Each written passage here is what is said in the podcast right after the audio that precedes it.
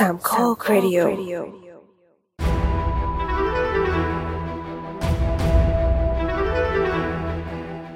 สวัสดีครับ นี่คือรายการ The Opening Credit Podcast เกี่ยวกับหนังที่จะเปิดมุมมองใหม่ๆที่มีตอนหนัง โดยหยิบยกประเด็นต่างๆ ที่น่าสนใจมาพูดคุยแบบเป็นกันเอง EP นี้เป็น EP ที่ 67 นะครับ เราอ่านกันวันที่ 25 กันยายนนะครับ และเราออกอากาศกันวันที่ 29 กันยายน 2022 ครับ และตอนนี้ก็อยู่กับผมปอนครับ สตาร์ลอดครับ ค่ะ เย่กลับมาแล้ว อืมก็วันนี้ตอนวันที่เราอัดเนอะก่อนที่เราจะอ่านก็คือเพิ่งมีประกาศรางวัลสุพรรณหงส์ไปอันทรงเกียรตินะรางวัลอันทรงเกียรติอ่าใช่แล้วก็ขอแสดงความยินดีให้กับเอทีปาซิโกนะที่ได้ editing ฟิล์มไปนะครับ เย่เอค่ะ ส่วนรางวัลอื่นไม่พูดแล้วกันเออๆ ตอนนี้ก็คือ EP นี้ที่เราออกเนี่ย ทุกคนก็รู้ผลกันไปเรียบร้อยหมดแล้ว เพราะว่ามันก็ผ่านมาหลายวันแล้วเนอะคิดว่าอืมคิดว่าผลตอบรับก็คงจะมีการถกเถียงกันอย่างเร่าร้อน ชอบทุกคนชอบชอบทุกคนเอนจอยทุกคนดีใจด้วยเย่ตบมืออือมก็คงจะแบบมีการพูดคุยกันในโซเชียลในแฮชแท็กกันแล้วอะไรแบบนี้ เพราะว่าภาพยนตร์ยอดเยี่ยมของปีนี้ก็คือ ร่างทรง เย้ปรบมือปรบมือปรบมือได้กวาดไปทั้งหมดสิบสามรางวัล อืม เยอะกว่าไททานิกอีกว้ายเดี๋ยวเราเราเทียบกันได้ไหมหรอวะวายมันเขามว่ายังไง เอาจำนวนรางวัลกันได้เยอะกว่าอีกนะจ้าเห็นมีคนอันนี้ด้วยนี่อันนี้ออกมาแสดงสถิติ อันนี้ว่าได้เยอะที่สุดเลยตั้งแต่มีประกาศรางวัลของสุพรรณหงส์มาไว้จริงปะอืมโอ้กวาดแบบเยอะสุด โอ้โหโอเค กวาดเต็ม ๆ เลยเนาะ อืมเพราะว่าได้ทั้ง อ่า ผู้ อ่า หนังยอดเยี่ยม ได้ทั้งผมไม่ต้องผู้กำกับไล่เรียง คือมัน คือมันเยอะมากจนแทบจะไม่เหลือกี่สาขาให้คนอื่นแล้วอะ ก็คือ เอาง่าย ๆ เอางี้แล้วกัน สาขาอื่น ๆ ที่ไม่ใช่ ที่ไม่ใช่ร่างทรงชนะ เนี่ย ก็คือออืม อ่า ก็คือภาพยนตร์ไทยยอดนิยม ซึ่งอ่าเรื่องที่ชนะคือ เพราะเราคู่กัน ซึ่งไม่ได้ดู อ๋ออ๋อมันมัน popular vote นะเนาะเออเออเออก็ก็ตาม popular vote ใครเขามีพวกเยอะสุดก็ตามนั้นนะเออไม่แปลกใจเลยเสียดายจังคือคือคือหลอดหลอดกับพี่นุกอะโหวตส้มป่อยเพราะเรารู้สึกว่าเขาคงไม่ได้รางวัลอะอยากให้เขาได้ popular ก็ยังดี อืมใช่ใช่เราเสียดายเรา คือพวกเราชอบส้มป่อยกันนะจริงๆเราว่าหนังมันน่ารักยกเว้นปอนเพราะว่าปอนยังไม่ได้ดูอืมเพราะความไม่ได้ดู แต่เรื่องนี้เราไม่ได้ดู ส่วนมีอ่าอีกรางวัลอื่นที่ไม่ใช่ร่างทรงเป็นคนชนะก็คือนำชายยอดเยี่ยมจากโฟกิงพี่ฉาพี่จ๋าย อืม แล้วก็แล้วเอก็ทีปาซิโกที่เป็นตัดต่อ ใช่ แล้วก็โฟกิงก็ได้อีกรางวัลหนึ่งก็คือสมทบนัทชาโฟยคิงใช่ก็คือนำชายและสมทบชาย โอเค เคมีดีมากในเรื่องอ๋อเอ๊ะแค่นั้น มีแค่นั้นเลยที่เหลือก็คือร่างทรงล้วน ใช่ที่เหลือร่างทรง ชนะหมดเลยโอ้โหก็โอ้โหได้บทได้ไงวะได้บทคือได้หนัไงงวะมันเข้าน้อยไงปีที่แล้วอะหนังเข้าน้อยแล้วก็ก็เอาจับมาเข้าชิงกันหมดนั่นแหละคือแค่อย่างนั้นแหละอืมแต่บางเรื่องมันก็มีที่มันดี ดีกว่า อยู่ เออดีกว่า คือจริที่เป็นงหนังๆมันไม่ได้นอกกระแสอะไม่ใช่หมายความว่าร่างทรงมันแย่ แต่อืมว่าทางก็เหมันมาะมีสมกับมันโอเวอร์เรทน่ะอืมมันโอเวอร์เลยเกินไป คือจริง ๆ ในร่างทรงอะมันมีรางวัลที่พี่ชอบ ที่แน่นอนเลยก็คือสมทบหญิงยอดเยี่ยมซึ่งเอ่อพี่เอี้ยงอันนั้นเขาสมควรได้อ่าสมควรอะใช่ใช่แล้วอันนั้นอัไม่นนั้นมันนว่าอนมาใช่แต่ถามว่ารางวัลอื่น ๆ เนี่ย อยากให้แบ่งให้เรื่องอื่นได้กันไปบ้างอะบทภาพยนตร์น่ะ อืม อืมเรากำลังตั้งข้อสงสัยว่าว่าว่าบทภาพยนตร์เนี่ยร่างทรงบทดีจริงเหรอ เอาตรงเอาเอาตรงๆเลยร่างทรงบทดีจริงเหรอไม่นี้ว่าเออที่ที่เข้าชิงบทภาพยนตร์ใช่ไหมก็จะมีโฟคิงพญาโศกพโยคค่ำร่างทรง เรื่องผีเล่าแล้วก็ส้มปล่อย อืม อืมอืมมันพยาโศกมันควรจะกินมากกว่าไหมอืมหรือมันลึกหรือไปอย่างน้อยๆไม่รู้ว่าแต่อย่างน้อยๆอะถ้าเกิด ผู้กำกับอะพยาโศกควรได้ จริง พี่พี่พี่ไทกิเขาวิสัยทัศน์เขาดีมากเลยนะไม่แล้วคือหมายถึงว่าแบบนอนนอนมาแทบจะทุกอันเนี่ยรางวัลนะไม่ใช่ว่าทุกเวทีอะมีมีต้นเวทีนะเออ ถ้าเขาจะได้รางวัลถ่ายภาพก็ก็ดูจะมีเขานะเขาก็ถ่ายภาพดีนะอืมอืมก็ไม่แล้วได้เขาก็เข้าชิงถ่ายภาพด้วยแต่ก็ไม่ได้ ก็สรุปรางวัลที่รางวัลที่พญาโศกควรจะได้ก็คือนกหมดเลยใช่อืม เอฮิปาซิโกด้วยเอหิปัสสิโกก็ควรที่จะ best pic นะเออจริงเอหิปัสสิโกควรจะ best pic เพราะว่าอย่างแรกคือมันพี่คิดว่าสารมันเป็นสากลนะ ถึงแม้มันจะเป็นศาสนาพุทธก็ตาม แต่ในใช่เมื่อมันมันมันเป็นมันเป็นสิ่งที่มันไม่ใช่เหนือธรรมชาติอะ มันไม่ใช่เหนือมธรรมชาติแบบร่างทรงอะคือสำหรับพี่คือเรามองว่าการเป็มันหงได้ มันได้อะไรมากกว่า เออ ใช่มันได้อะไรมากกว่า อันนี้เราเสียดาย แล้วนี่ก็ไม่ได้อยู่ในทีมที่ชอบร่างทรงขนาดนั้นด้วยที่เราเคยบ่นๆในเราเป็นพอดแคสต์อีพีตอนนู้นที่หนังเข้ามีเป็นปึม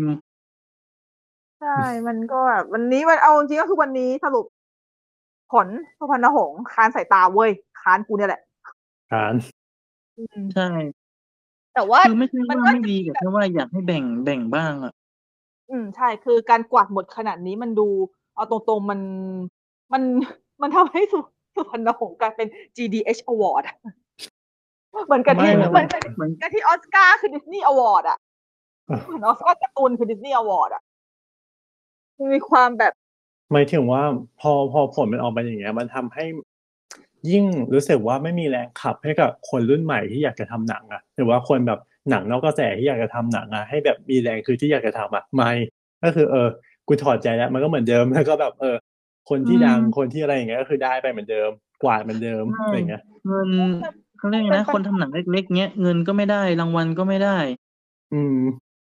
คือมันจะมีคำที่เขาพูดกันอะว่า อันนี้อันนี้บรรดาซีนิฟายก็พูดกันด้วยว่าไม่ได้ เอ่อ ไม่ได้รู้สึกถึงความศักดิ์สิทธิ์เท่าไหร่แล้วของเราสุพรรณหงส์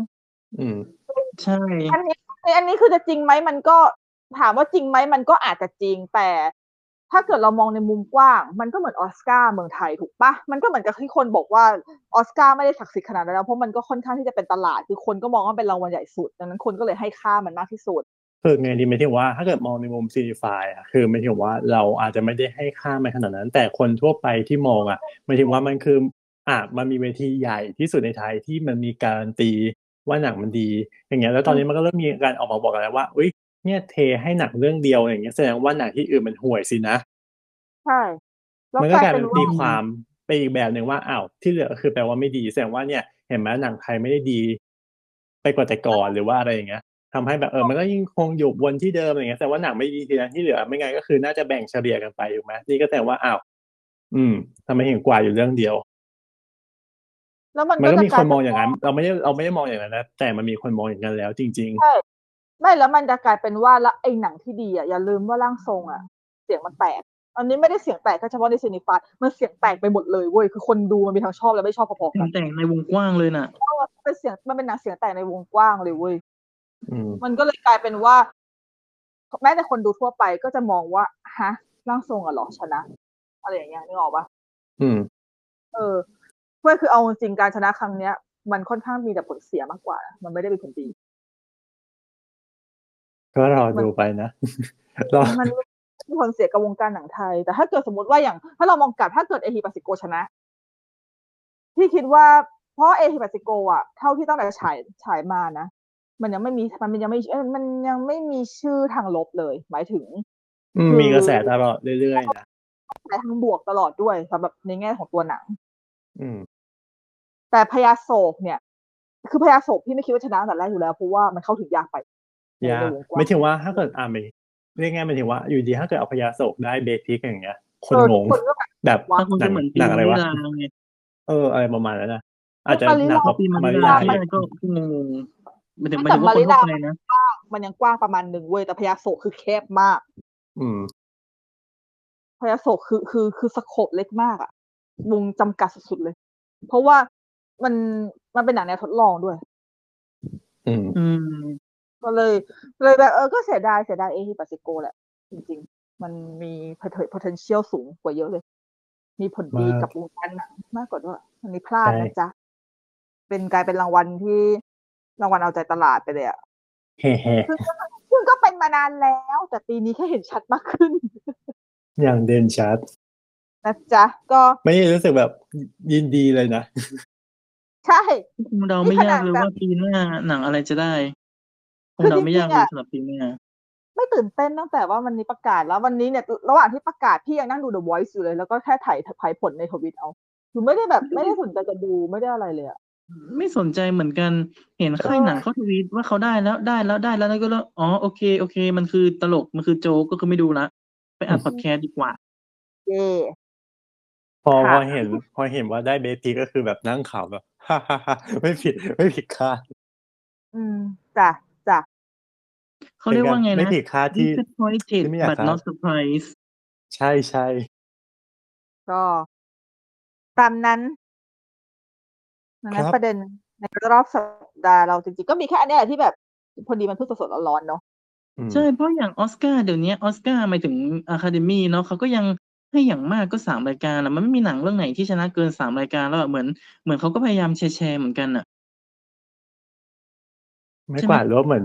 ไททานิกแล้วใช่ไหมเดี๋ยว อืมมันต้องเป็นใจตั้งแต่เอาแต่ตั้งแต่ใช่ Lord Lord of the Rings Return of the King อะมันก็ไม่น่าจะมีเรื่องไหนที่ครองรางวัลได้ขนาดนั้นแล้วอะอืม เหมือนเขาเริ่มจะแบบอยากแชร์ไง เหมือนกับว่าถ้าได้เยอะเกินไป อาจจะแบบว่า อืม อาจจะแบบดูไม่งามเสียแตกหรือเปล่าอะไรเงี้ย อืม แต่จริงๆหมายถึงว่าหลาย ๆ รางวัลมันก็แบบมีมีคนที่แบบควรที่จะได้อยู่แล้วด้วยอะ มันไม่ต้องเป็นต้องกวาดขนาดนั้น ไม่ใช่แบบยุคกวาดอะ พี่คิใช่ดว่าใช่การมันไม่กใช่วายุดคกว่าอะการกวาดมันไม่ผิดเว้ย ถ้าหนังมันสมควรที่จะได้ อืมอืเออมแต่ว่าว่าอันนี้อันนี้มันก็อาจจะบังเอิญที่ช่วงหลังๆ มันก็ไม่ได้มีหนังที่เด่นในทุกด้าน ขนาดแบนั้บนนั้น เออ มันก็เลยไม่แปลกที่มันจะไม่ได้กวาดอะไรแบบ เพราะว่าเออเราไม่ได้ปฏิเสธนะว่าหลอดมันกวาดเยอะเพราะว่ามันแบบมันไม่สมรางวัลเลยพี่ก็มองว่าหลอดมันก็สมรางวัลในสิ่งที่เขากวาดไป อือฮึอืม ก็เลยแบบ เออ ก็ไม่ได้อะไรเนาะแต่ว่าถ้าเกิดอยู่ดีๆจะมาบอกว่า อ่า อ่า สมมติอยู่ดีๆเอาเอาไปล่าสุดเนี่ยโคด้าอย่างเงี้ยวีโคด้าแล้วโคด้าจะมากวาดหนึ่งเจ็ดแปดรางวัลสิบรางวัลมันก็มันก็มันก็ตลกมันก็ใช้ทีบอกว่าวะใช่เออมันอืมมันมีที่มีคนจองเขาอยู่ เออ มันมันก็ไม่ใช่ มันก็เออมันก็ได้เท่านี้ขนาดแค่ขนาดแค่ได้เท่านี้มันก็ยังมีคนที่ไม่โอเคเลยมันเป็นเรื่องปกติ เพราะว่ามันไม่ใช่หนังที่มันไม่ใช่หนังที่เป็นเอกฉันท์อืมในสายตาของคนทั่วไปด้วย เพราะว่า คือหนังเวลาเวลาหนังที่มันค่อนข้างเสียงแตก เข้าชิงหรือว่าได้รางวัลขึ้นมา มันก็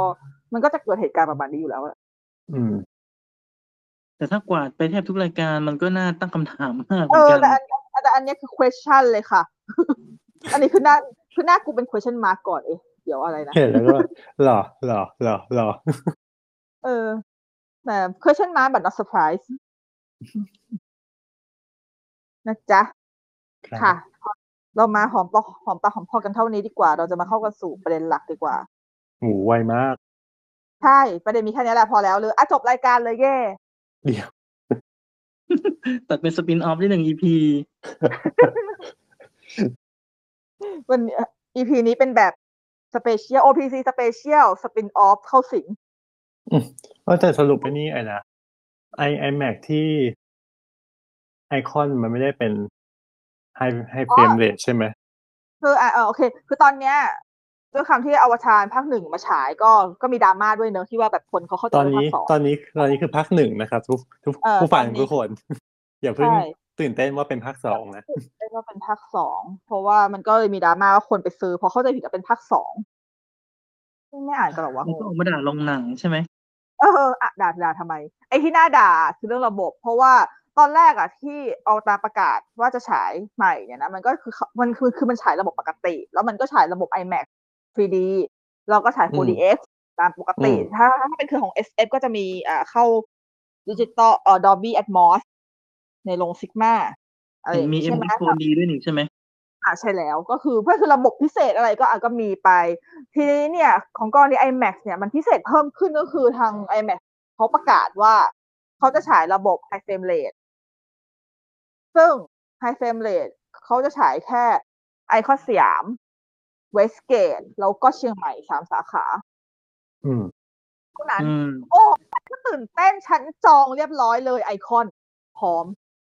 อืมพร้อมดูโอเคพี่อาจจะไม่เท่าเท่าไหร่ เพราะว่าด้วยความที่พี่ดูไอคอนสยามเป็นประจำมันใกล้บ้าน standard ขนาด high frame rate นี่คือมันเท่ากับกี่ frame rate นะสี่สิบแปดอ่าอะแล้วถ้าปกติเท่าไหร่จ๊ะยี่สิบสี่ยี่สิบบสี่สี่ป่ะ มันจะมันจะเบิ้ลสองเท่า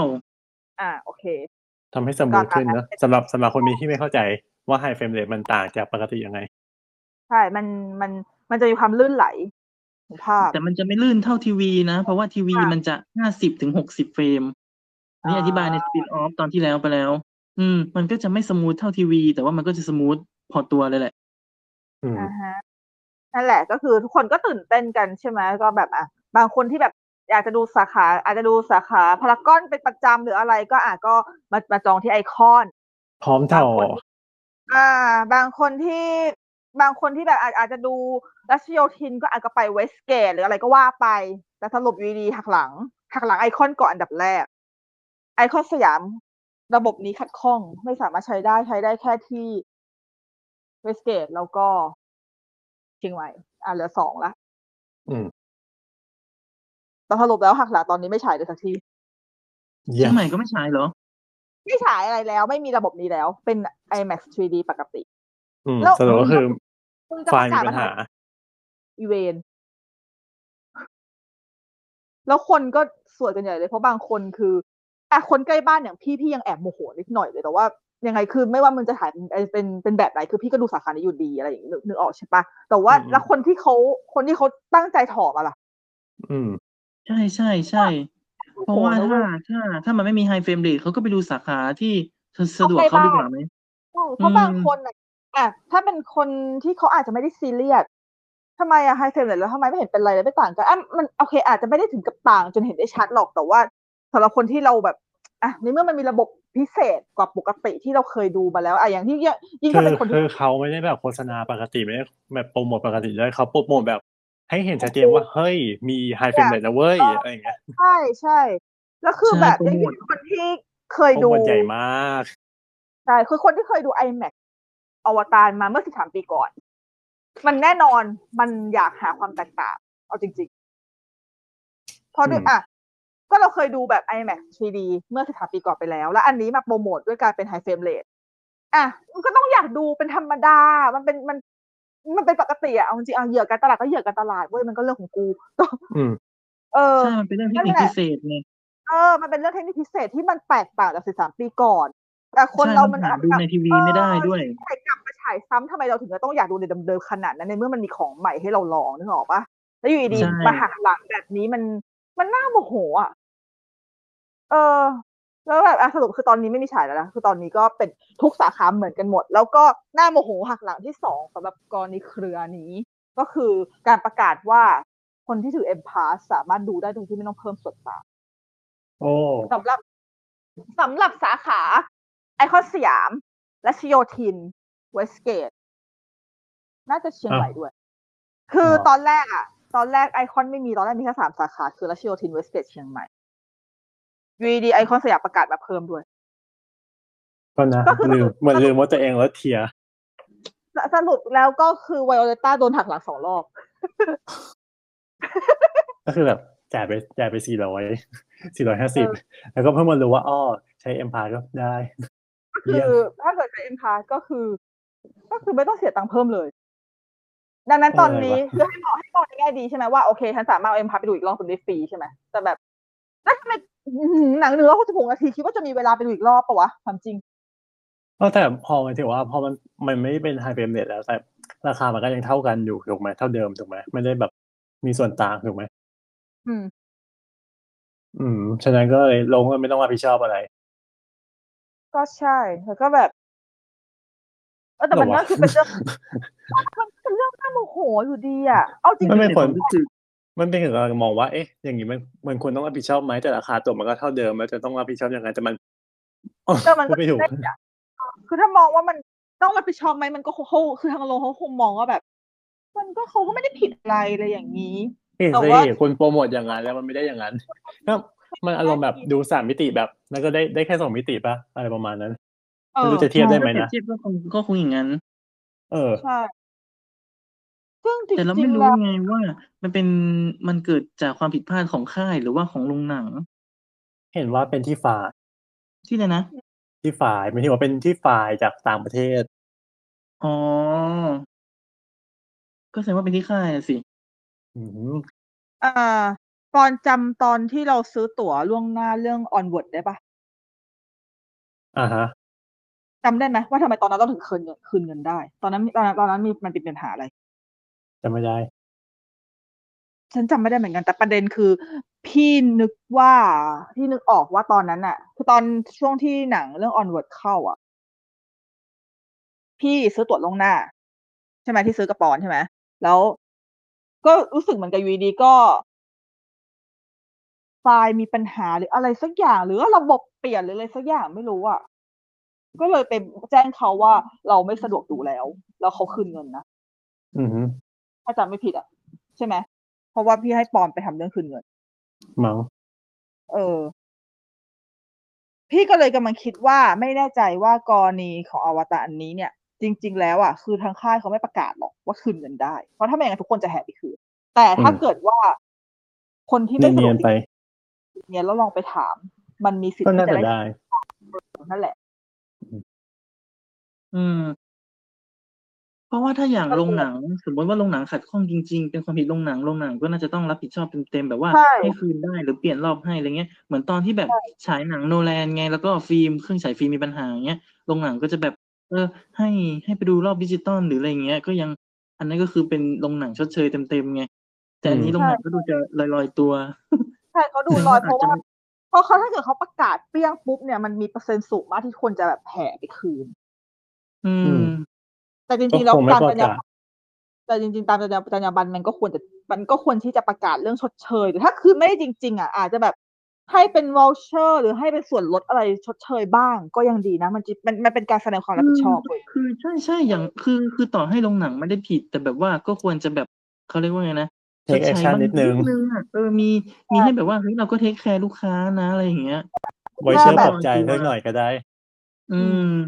ไม่ใช่แบบว่ามีค่าโอเคตกใจอะไรเงี้ยแล้ว แล้วถ้าเกิดใครอยากจะมาทำเรื่องคืนก็เอาแล้วแต่แล้วแต่ปัจเจกบุคคลอะไรอย่างเงี้ยฮะได้อืเหรมอไม่วะใช่แบบไม่ใช่แบบต้องมา walk in แล้วคุยกันรายคนว่าเออจะเอาไม่เอาอะไรอย่างเงี้ยตลกอะเอออืมค่ะอืมก็คือนั่นแหละโอเคเวลต้าโดนหักหลังสองรอบโมโห ส่วนอันนี้อันนี้แยกกันนะ ส่วนอีกกรณีเมื่อกี้ที่คุณที่ซื้อผิด คิดว่าเป็นภาคสองอันนั้นไม่อันนั้นโรงหนังไม่ผิด อันนั้นคุณผิด เออพี่เต็มเต็มเอออันนั้นอันนั้นอันนั้นคุณผิดเพราะว่าเขาก็แจ้ง อันนั้นเขาเรียกว่าเขา เขาบอกชัดเจนอะเจนชัดเจนแล้วอวตารรีเล re release ได้ปล่อยใหม่เลย คือเป็นการเอามาเอามาเอามาฉายใหม่ ไม่ใช่ไม่ได้ ไม่ได้บอกเลยว่าเป็นอีกอย่างหนึ่งมันก็แยกภาคชัดอยู่แล้วเปล่าวะหน้าปกก็ไม่เหมือนกันๆอืม อืมไม่คือมันไม่ใช่หมายถึงว่า ถ้าเกิดจะอ้างสำคัญผิดกันไม่ได้ด้วยเพราะว่าโรงหนังไม่ได้เป็นไม่ได้บอกเลยว่านี่คือแบบภาคสองด้วยซ้ำอะแต่หมายถึงว่าอันนี้คือให้บอกว่าเออมันคือเอาภาคแรกกลับมาใช้ใหม่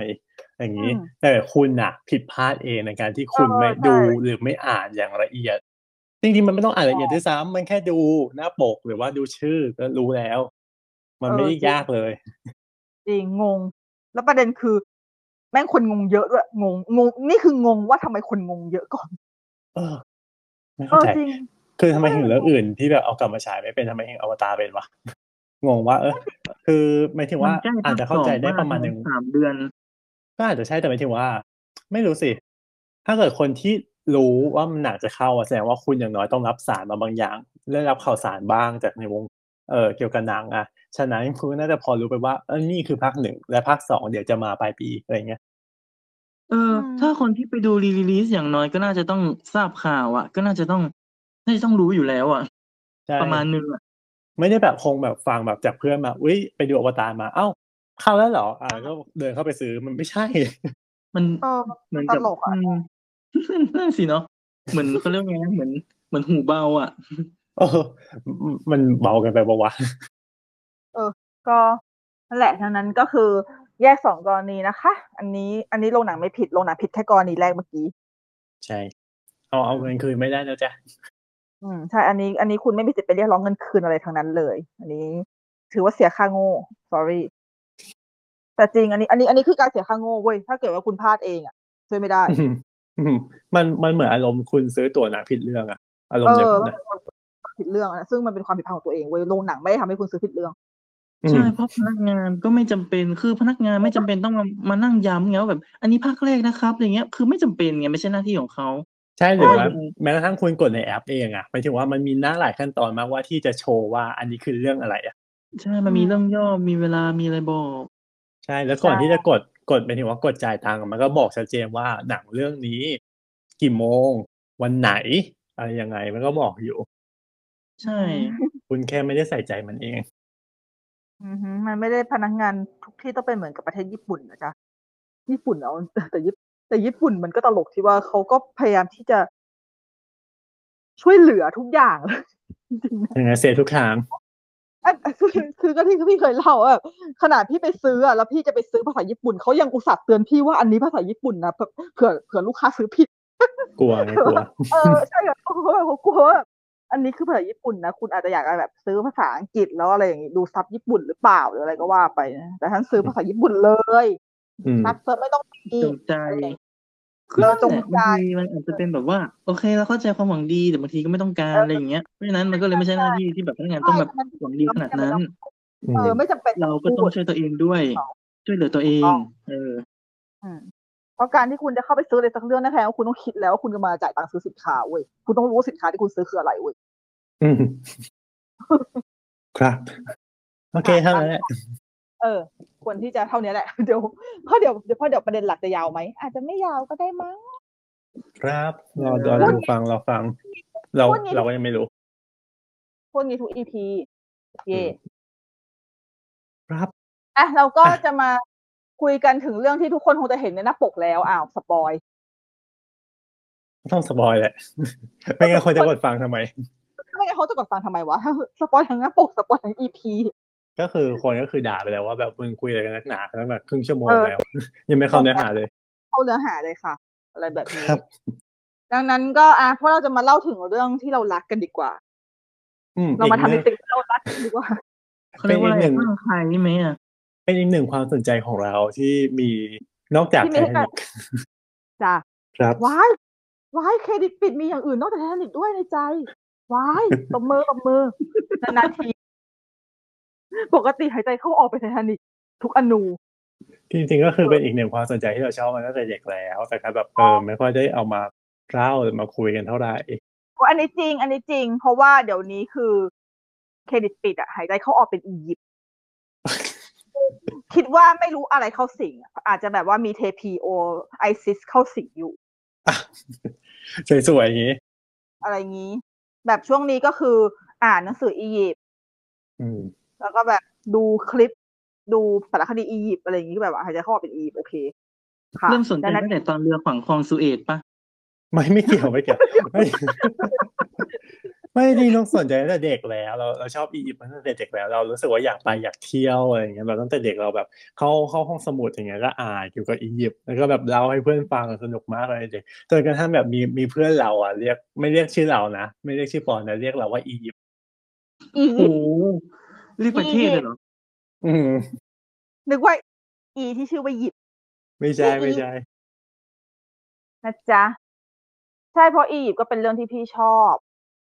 อืม แต่พี่คือพี่ชอบประวัติศาสตร์อยู่แล้วอะเนอะหมายถึงเราชอบประวัติศาสตร์สายสากลอืมของเรามาตั้งนานแล้ว มันก็ไม่แปลกหรอก แต่แค่ ถามว่ามันเป็นของของของของพี่จะของพี่จะคนละแบบกับปอคือของพี่เป็นความชอบวัยเด็กอะใช่เว้ยแต่พอเป็นวัยนี้ปุ๊บคือลืมแล้ว คือคือเหมือนกับว่าเราอะชอบไปแล้ว แล้วเราก็ทุ่มความชอบมันไปแล้วด้วย แล้วเราก็ไปเรียนมันมาแล้ว อืมเราก็ผ่านเผชิญกับความโหดร้ายของการเรียนมันมาแล้ว จนกูเกลียดมันไปแล้วอะไรอย่างเงี้ยแบบว่าอืมเออแต่จริงๆจริงๆมันไม่ได้เกลียดหรอกคือจริง ๆ ก็คือชอบอยู่แต่ว่าแค่ ไม่ได้รู้สึกว่าจะอยากจะศึกษาต่อขนาดนั้นเลยอย่างนี้ เพราะว่า มันไม่อินแล้วอะพอแก่แล้วความอินแม่งลดลง แต่อ่าสิ่งที่ยังคงใช่แต่สิ่งที่ยังคงไม่หายไปก็คือยังคงชอบหนังชุดมัมมี่อยู่ไม่เสื่อมคลาย แบบที่ไม่สามารถที่จะเรียนลบล้างได้ชอบมากรักมากครัรักบทุกอย่างในคนนี้ไม่ชอบบ้างถามก่อนมัมมี่เวอร์ชันเบรนเดนเนี่ยจริงใครใครไม่ชอบบ้างก่อน มันไม่มีคนไม่ชอบหรอกเออแกอีกพวกหนึ่งคือคนที่มันยังไม่ดูไปเอเลยใช่ก็คือเหลือพวกที่ยังไม่ได้ดูเด็กเด็กเด็กรุ่นหลังก็คือยังไม่ได้ดู จริง เพราะว่ายิ่งถ้ายิ่งถ้าเป็นคนที่เป็นรุ่นพี่ที่แบบ คือคนที่เป็นรุ่นพี่ก็คือโตมากับหนังชุดมัมมี่ชุดนั้น เพราะว่ามันก็จะฉายช่วงที่อายุประมาณสักแบบสิบกว่าขวบอะไรอย่างงี้ใช่ไหมอืมช่วงภาคแรกเข้าอะไรอย่างเงี้ยเออมันก็จะแบบโหมันมันคืออะสิบกว่าขวบแบบมันเป็นวัยที่กำลังสนุกกับหนังอะไรแบบนี้อะ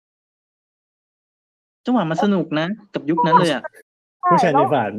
ประจนภัยล่าขุมทรัพย์ เออผจญภัยล่าขุมทรัพย์แฟนตาซีมีมีสยองนิดๆแล้วมีตลกตลกๆด้วยแบบโอ้โหมันเป็นอะไรจะครบรถเวอร์ขนาดนั้น มันไม่มีแบบงานงานศิลป์ก็ใช้ได้นะ งานงานออกแบบศิลป์อะใช่ถึงแม้ว่าจะมีซีจีบงอยู่ แต่ก็ไม่เป็นไรอันนั้นเราจะมองโดยรวมข้ามก็มันยังได้มีความแบบ หลายคนน่าจะแบบชอบยิปชอบอียิปต์จากเรื่องนี้เลยก็ได้อะ อืม ก็หนึ่งน่าในจะเป็นั้นนนี่แหเช่นละนั้นฉันเนี่ยแหละฉันเนี่ยแหละ เพราะว่าอืมเพราะว่านี่ไม่ได้ชอบอียิปต์ตั้งแต่อนุบาลเหมือนปอเนี่ยอ่าฮะเออคือคือมาชอบอียิปต์เพราะดูมัมมี่ตอนนั้นชอบอียิปต์เพราะอะไรวะจำไม่ได้แต่แค่รู้ว่าตัวเองอยู่ดีก็คือชอบ เออแค่นั้นแหละอืมนี่มาชอบอียิปต์เพราะดูมัมมี่เลย แล้วมัมมี่มันได้อ๋อจริงๆก่อนมัมมี่หน่อยนึงเพราะว่าชอบเพราะ The Prince of Egypt อ่าฮะเออ แบบว่าเราแบบเออคือด้วยความที่มันก็เป็นการ์ตูนอะเนาะอืมเราก็จะชอบก็ นั่นแหละแล้วตั้งแต่นั้นมาก็คือชอบเลยชอบจนแบบต้องเรียนประวัติศาสตร์แล้วรู้สึกฉันอินกับประวัติศาสตร์สากลฉันอินกับอารยธรรมตะวันตกมากๆอะไรแล้วเรียนจบมาเป็นอย่างไรบ้างก็เป็นอย่างที่เห็นนั่นแหละเออสรุปอย่างนี้สรุปเข้าไปเรียนประวัติศาสตร์เจอแต่ประวัติศาสตร์ไทย อันนี้ไม่ได้เริ่มชอบ เอ่ออะไรนะเกี่ยวกับอียิปต์จากเรื่องเดอะมัมมี่นะ จะชอบจากอย่างอื่นมาก่อน มันคือเกมสร้างเมืองที่ชื่อฟาโรห์ โอ้ อืมตอนนั้นน่ะเหมือนป้าซื้อแผ่นแบบแผ่นแท้เลยนะ มีภาษาไทยด้วย มีเสียงอืมภาคภาษาไทยด้วย โอ้ เหมือนกับซี ซีนที่เป็นแบบซีนเล่าเรื่อง อะไรเงี้ย จะมีเสียงภาคภาษาไทย เมนูภาษาไทย อะไรเงี้ย อืมแล้วพอเล่นเกมรู้สึกว่า อุ้ยชอบมากเลย สร้างเมืองแบบ เออ วิถีชีวิต สร้างพีระมิด สร้างอะไรเงี้ย โอ้โหก็เริ่ม ก็ ก็เริ่มชอบ แล้วพอหนัง หนังมัมมี่มันก็มาหลังจากนั้นอีกสักสองสามปี ก็ เออ ก็ได้ดูแล้วก็ อืม แต่ไม่ค่อยได้ศึกษาต่อนะอืมคิดว่าคิดว่าอียิปต์มันมีเสน่ห์บางอย่างแหละ มันก็ค่าใครดู ก็มักจะชอบ เพราะว่าจริง ๆ ช่วงที่พี่ชอบมันไม่ได้แบบ มันไม่ได้มีแค่พินออฟอียิปต์แล้วมันก็ไม่ได้มีแค่มัมมี่เดียวโอเคสองอย่างนี้มันอาจจะเป็นตัวเป็นตัวจุดประกาย แต่พอมันมีอะไรจุดประกายแล้วอะสิ่งที่เราทำเพิ่มก็คือ เราก็มักจะไปหาอะไรที่มันเกี่ยวข้องกับอันนั้น มามาอ่านมาดูอะเนาะอื มมันก็เลยแบบ มันก็เลยเหมือนมันค่อยๆฝังร่างอะไรเหมือนกับอืมเมื่อกี้พอที่พูดถึงฟาโรห์ก็เลยแบบนึกถึงเออฉันก็อ่านการ์ตูนคำสาปฟาโรห์ว่ะแต่ว่าไม่ได้อ่านตั้งแต่คือมาอ่านตอน มันจบหรือยังนั่นดิคือมัไม่นได้อ่านมันอวสานหรือยังอ่านถึงแค่ภาคสี่แล้วตอนที่อ่านภาคสี่คือมันยังไม่จบ ก็เลยไม่รู้ว่า ไม่รู้ว่าตอนนี้มันถึงไหนแล้ว คนเขียนตายไปยังวะว้ายนั่นแหละ คือฟาโรห์ เพราะแต่ตอนเด็กชอบอ่านเนี่ยชอบในห้องสมุดแล้วก็อ่านนะตัวตูนปะมันก็ชอบจะมีเรื่องอียิปต์เออตุ๋ยเออนั่นแหละมันจะแบบมีเรื่องอียิปต์บ่อยใช่ใช่ใช่มันเป็นมันเป็นวารสารที่เป็นเรื่องอียิปต์เยอะ แบบชอบเอาเกร็ดอืมนั่นเกร็ดนี่มาเล่าอะไรประมาณเนี้ย เอออมจำได้ว่าในห้องสมุดก็มี จะมีอันนั้นแล้วก็มี National Geographic ใช่ คือคือคือเหมือนกับว่า ทุกคนแหละเอาจริงๆนะคิดว่าเป็น คือพอเราเห็นอะไรที่มันเป็นหน้าปกอียิปต์หรือว่าเป็นภาพอะไรที่มันอียิปต์อะทุกคนมันจะรู้สึกดึงดูดโดยประหลาดเว้ยมันแบบมันสวยอะมันสวยอย่างไม่มีข้อโต้แย้งเลยอะจริงมันคือความความงามๆก็มันคือความงามอย่างอมตะมันแบบมันมันงามทุกมันงามทุกส่วนเลยเว้ยคือแค่เราเห็นแค่เขาเห็นเขาร่างของหน้ากากฟาโรห์เราก็รู้สึกว่ามันสวยมากแล้วอะถ้าอยู่ดีอืมเราไปผ่านเห็นเป็นผนังเป็นผนัง เอ่อ วิหารที่จารึกอักษรเฮโรกราฟิก เราก็รู้สึกว่ามันสวย อืมมันเลยดึงดูดคิดว่ามันก็อ่าฮะดึงดูดท่านดังนั้นอืมก็เลยเกิดเป็น EP นี้ขึ้นมาที่เราจะมาพูดกันถึงแต่คืออ่าเราจะไม่จริงๆเราไม่ได้เราจะไม่พูดทั้งหมดของอียิปต์นะเราจะเราไม่พูดใช้เวลานานมากว่าดังนั้นเนี่ย ก็เลยขออนุญาตหยิบยกลักษณะของศาสนาและความเชื่อดีกว่า ซึ่งมันเป็นเรื่องที่มันสามารถบิดบิดเอาไปทำหนังได้ง่าย อืม แล้วก็หลาย ๆ เรื่องก็ใช้ เอาใช่เอาตรงนี้มาเล่น แล้วเลยเพราะถ้าโยงกับหนังได้ เพราะถ้าเราพูดถึงหนังที่มันเป็นเกี่ยวกับประวัติศาสตร์อียิปต์ด้วยอย่างเช่นพวกเอ่อคลีโอพัตราหรือว่าแบบ The Ten Commandments อะไรที่มันเป็นลักษณะของเอ่อดูประวัติศาสตร์จริง ๆ อะ อันนั้นมันมันจะยากไป แล้วมันแล้วก็มันจะจะเยยาอะวไปแล้วมันจะยาว แต่ถ้าเกิดสมมติหรือว่าเราดึงพวกอาจจะอะทำอย่าง EP อีก EP หนึ่งก็ได้ อาจจะเนาะอาจไม่จะรู้สึกอาจว่าจะเรา พูดเรากัจะนมีอาจเราจะมีอาจจะแบบเป็น EP ซีรีส์หลายเรื่องแล้วนะยังไม่เฮ้ยแต่มันก็มีบางซีรีส์ที่เราเราเริ่มต่อได้แล้วแหมอ่าอะนั่นหละแต่ว่าดังนั้น EP นี้พอเราพอเราไปหยิบจับในเรื่องของความเชื่อเรื่องของศาสนาปุ๊บเนี่ยเราสามารถสโคปมันได้ก็คืออะอย่างเมื่อกี้เราพอเราพูดว่าอะพอเราชอบมัมมี่กันมาใช่ไหมอะเราอาจจะพูดถึงหนังเรื่องมัมมี่เพราะมันเป็นแฟนตาซี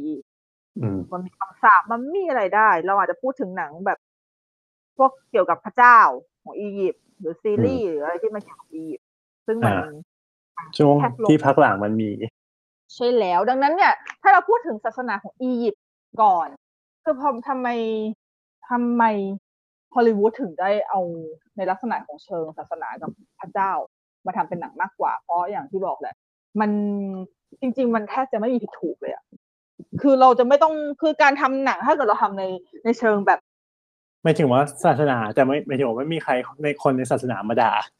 ใช่ใช่คือมันคืออะที่คือศาสนาของอียิปต์เราต้องแยกก่อน เราไม่ใช่หมายถึงศาสนาของอียิปต์ในปัจจุบันเนอะหมายถึงอืมศาสนาของอียิปต์โบราณ คืออียิปต์อ่าฮะโบราณเนี่ยด้วยความที่เขานับถือเป็นแบบอ่าพหุเทวนิยมอะซึ่งก็คือมันเป็นพระเจ้าหลายองค์ใช่ปะอือฮึเทพเอาเรียกว่าพระเจ้าหลายองค์ถูกแล้ว เป็นพระเจ้าหลายองค์ มีเทพเจ้าหลายองค์เทพเจ้าหลายองค์ ดังนั้นเนี่ยมันก็จะไม่มีการแบบระบุหลักคำสอนอะไรชัดเจนเป็นศาสนาหลัก การอืมที่จะเอาเทพเจ้าเหล่านั้นอะมาบิดมาเล่นในในหนังอะมันทำได้ง่าย อืมมันแล้วก็ไม่ต้องกลัวโดนด่าใช่เราไม่ต้องกลัวโดนด่าเพราะว่าเราสามารถที่จะเล่นอะไรก็ได้ เราสามารถที่จะแปลงเป็นอะไรก็ได้ ยังไงก็ได้มันสนุกอะเอาง่ายๆซึ่งอืมแล้วไม่ถึงว่าก็ดูจริง ๆ แล้ว ซึ่งซึ่งเอ่อตัวเทพหลายๆเทพแบบมันดูมี character ด้วยซ้ำ ใช่ เพราะว่าเทพของอียิปต์มัน character เขาชัดมากเลยแล้ว แล้วแต่ละแต่ละพระองค์เนี่ยมันเขาเรียกว่าอะไรอะ เอาจริง ๆก็เหมือนรามเกียรติ์เราอะแหละว่าแต่ละพระองค์มีแต่ละคนมีหน้าที่ในการควบคุม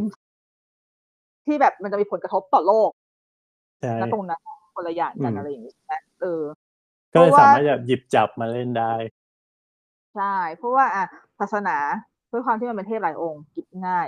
พอเป็นเรื่องของความเชื่อ ความเชื่อของอียิปต์เนี่ยเขาเน้นเรื่องวิญญาณหลังความในเรื่องตายคือโลกหลังความตายการเป็นโลกการหฟื้น้านคืนชีพอะไรอย่างนี้เออมันมีความแบบเอาจริงแค่ concept แม่งก็แฟนตาซีแล้วอะอือืมม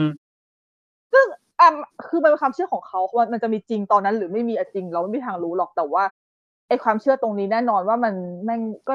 ก็เอามาเขาเรียกทำหไงนังดีมันมันสามารถผูกโยงได้อะอย่างเดอะมัมมี่อย่างนี้ใช่ไหมไม่ถึงว่ามันเป็นการไปหาสมบัติ แล้วหาสมบัติก็คือเรารู้อยู่แล้วอยู่แล้วว่าอียิปต์โบราณแบบมั่งคั่งขนาดไหน แล้วอียิปต์มันก็ต้องถูกผูกโยงกับโลกแห่งความหลังความตายก็คืออะมีมัมมี่มันกลับมาฟื้นคืนชีพไหมมีคำสาปไหมอะไรอย่างเงี้ยคือ ทั้งหมดมันจะโยงโยงโยงตามกันมาเรื่อย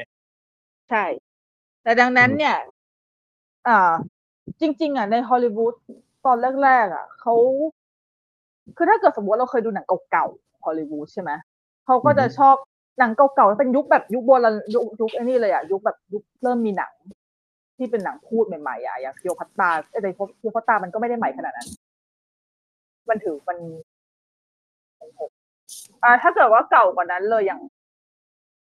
เดอะมัมมี่ที่เป็นต้นฉบับอะหนึ่งเก้าสามสองจริง ๆ อะ ก่อนหน้านั้นอะ เอาตรงๆเลย ไม่นั่นไม่มั่นใจด้วยซ้ำว่าฮอลลีวูดมีหลักฐานว่าทำหนังที่เป็นลักษณะของเชิงเกี่ยวกับอียิปต์ชัดเจนขนาดเท่ามัมมี่ไหมแต่ว่า สิ่งที่มัมมี่หนึ่งเก้าสามสองมันทำเนี่ย ต้นเหตุมัน มันแน่นอนว่ามันมาจากข่าวที่เขาขุดค้นสุสานฟาโรห์เจอๆอ๋อเพราะว่าการขุดค้นสุสานฟาโรห์อะมันเจอในปีหนึ่งเก้าสองสองแล้วก็เป็นขข่าอวงของพระองค์ไหนอะตุตูตันคามุนอะ ก็คืออที่ก็คือก็คือข่าวใหญ่เลยที่อ่าโฮเวิร์ดคาร์เตอร์ค้นเจออะอ่าอ่าอ่าอ่าของฟาโรห์ตูตันคามุนที่แบบ อันนี้คือทุกคนรู้จักกันอยู่แล้วเพราะมันคือเขาเขาดังสุดเขาเป็นฟาโรห์ตูที่ตัดันงคามุนหรือตูตันคาเมนนะที่ที่มีหน้ากากทองคำที่สวยใช่ตอนนี้อยู่ไหนแล้วจ๊ะเป็นฟาโรห์ที่ mass สุดเขาเขาเขาอยู่ British Museum บอกว่าอีกแล้วลอง DM ไปถาม ลอง DM ไปถาม acc British Museum สิเดี๋ยวโดนบล็อกเลยเดี๋ยวได้บอกเฮ้ยแต่เดี๋ยวก่อนนะ อยู่ British Museum เหรอ ไม่แน่ใจเพราะว่าตอนนั้นที่พี่เข้าไป British Museum อะแม่งเอ้ย British Museum แม่งเหมือนกับเหมือนกับเป็นพิพิธภัณฑ์อียิปต์อะเอาจริงเขาถึงเขาถึงยกหนึ่งหนึ่งหนึ่งหลังปะหนึ่งหลังหนึ่งหนึ่งปีกไปให้แบบอียิปต์เลย ทั้งทั้งสองใช่ทั้งปีกเลยคือเยอะมาก เพราะว่าแม้แต่อ่าศิลาจารึกโรเซตตาที่เป็นแท่งหินอ่าสีดำเป็นที่อือฮึเป็นอักษรเฮียโรกราฟิกสลักไว้ อันนั้นก็อยู่ในบิติมิวเซียมแล้วคนมุงถ่ายรูปเยอะมาก อืมค่ะ ค่ะห้องครับห้องเก็บห้องเก็บของที่แอบจิกมากไว้นั่นแหละก็คือกรณีของการค้นพบสุสานฟาโรห์เนี่ยคือด้วยความที่ ด้วยความที่การค้นพบสุสานฟาโรห์อะณตอนนั้นปีหนึ่งเก้าสองสองอะ วิทยาการมันก็ไม่ได้แบบลึกล้ำอะไรมากมายใช่ไหมแล้วนึกคือนึกออกปะว่า ด้วยความที่มันเป็นโรงศพอะอืมทั้งทั้งแบคทีเรีย ทั้งเชื้อราทั้งอะไรมัน มันเยอะ ไอคนอืมที่มันลงที่ไอคนที่มันลงไปลงมือขุดอะ มันโดนแบคทีเรียโดนเชื้อราแม่งป่วย พอป่วยปุ๊บทุกคนแม่งกระพือว่ามันเป็นคำสาปฟาโรห์อ่าใช่เพราะว่าหลังจากนั้นหลาย ๆ ปีอะทุกคนค่อยๆหมายถึงว่าคนที่อยู่ในละแวกนั้นหมายถึงว่าที่ไปขุดอะค่อยๆไล่ตายทีละคนคือทุกคนก็เลยเหมือนกับประมาณว่าแบบ เนี่ย มันเป็นคำสาปฟาโรห์แล้วพอเขาไปไปเอ่อไปหาหลักฐาน โดยหาพวกตามจารึกหรืออะไรที่อยู่ในสุสานที่มันคือคือในสุสานเนี่ยเขาจะมีการจารึกข้อความอยู่แล้วรอบอืมๆ ถ้าเกิดสมมติว่าใครนึกภาพตามเพราะสุสานเนี่ยเอ่อการขุดพบมันจะอยู่ที่ Valley of King เนอะภูเขากษัตริย์ ซึ่งมันเป็นอืมเนโคโพลิสนครแห่งความตายอยู่แล้วคือเอาไว้สำหรับ ไว้สำหรับเก็บพระศพยุคหลังฟาโรห์ยุคหลัง มันเป็นยุคหลัง เพราะว่าเออยุคก่อนก็คือแบบว่าทำปีละมงปีละมิดแค่นั้นแหละปรากฏว่ามันคือแบบอะมันแบบหวานโจเลยแบบอะกูเห็นแล้วบานแต่ไกลเลยอะตรงนั้นแบบมีสุสานแน่นกูอนกูเตรียมปล้นใช่กูเตรียมปล้นเพราะว่า คือคือการฝังศพฟาโรห์ของสมัยก่อนอะเขาเขาเรียกว่าอะไรว่ามันมันดึงดูดโจรมากอะเพราะว่าเขาจะต้องฝังทรัพย์สมบัติของฟาโรห์ลงไปด้วย อืมใช่มีทองมีอะไรต่างๆ มากมายใช่ใช่โจรโจก็รเลยก็ยุคคือดังนั้นยุมันคหก็ลังเลยก็เลยแบบว่า เปลี่ยนมาเป็นปรับแอเปลี่บยนแอบอยู่ในภูผาแทนแล้วก็แบบแบบใช่ถ้าเกิดมองที่เขามองยากๆไกลเลยเนอะๆมองไกลๆก็จะแบบไม่รู้ว่าตรงนี้คือแบบว่ามีแบบไอ้นี่อยู่ จริง ๆ แล้วอะแนวคิดอันเนี้ย มันมันเป็นหนึ่งในอิทธิพลที่ทำให้เกิดสิ่งที่อยู่ในหนังของพวกมัมมี่ด้วยแล้วนั่นแหละแล้วคือ พอเขานอกจากว่าเขาจะเปลี่ยนปรับเปลี่ยนให้มันมาอยู่ในพวกหุบเขากษัตริย์ใช่ปะเขามีการสลักอักษรฮิโรกราฟิกที่เป็นลักษณะของคำสาปจริง ๆ แต่คือมันเป็นคำมันเป็นคำขู่เว้ยนะฮะคำคำขู่เออคำแช่งอะไรประมาณนี้แบบคือคำสาปห้ามรบแช่กงวนจะมารบกวนกู แล้ว แล้วพอมันมีอันนี้มาปุ๊บบวกกับตอนที่อันในช่วงอ่าคริดศตวรรษที่เก้ามาขุดพบจริง ๆ แล้วคนก็เริ่มจะป่วย เริ่มแล้วก็ตายแม่งผสมเหมาะมาก อืมความสั่งแน่นอน แล้วอีความไม่โลกเราไม่เป็นโลกบ้าชอบอะไรที่มันเป็นเรื่องแบบเรื่องเหนือธรรมชาติอยู่แล้วอะพอมันเป็นสนุกคำศัพท์ยิ่งดัง พอข่าวยิ่งดัง ก็คิดว่าเขาเขาเข้าหูฮอลลีวูดแล้วเขาจะไม่ทำหนังเหรอ สนุกสนุกเลยมัมมัมมัมมี่มัมมี่มัมมี่ต้นฉบับหนึ่งเก้าสามสองโผล่ออกมาเลยอะหลังจากนั้นอืมอืมก็เลย มันเลยกลายเป็นแต่แต่แต่นั่นนั่นคือสิ่งที่มันเป็นการตีความสร้างมัมภาพมี่จำปะใช่มันเป็นการมันเป็นการสร้างความจำผิดๆนะเพราะว่ามัมมี่คือพฤติกรรมการทำมัมมี่ของอียิปต์อะมันไม่ใช่ มันไม่ใช่ผีแบบที่ฮอลลีวูดเอาไปตีเป็นปีศาจเลยอะอืมเพราะว่าเพ ราะมันจริงๆแล้วมัมมี่มันคือกรรมมันคือมันคือภูมิปัญญาในการอ่าในการดองศพอืมในการเพื่อจริงป่ะมันมันคือมันคือภูมิปัญญาทางการแพทย์อะใช่ เออด้วยความเชื่อโลกหน้าของเขาอะเขาคิดว่าถ้าเกิดสมมติว่าคนเราตายแล้ววิญญาณจากร่างเผื่อ ถ้าเกิดแบบเกิดไป เอ่อ ไปที่ใต้พิภพแล้วเกิดแบบเ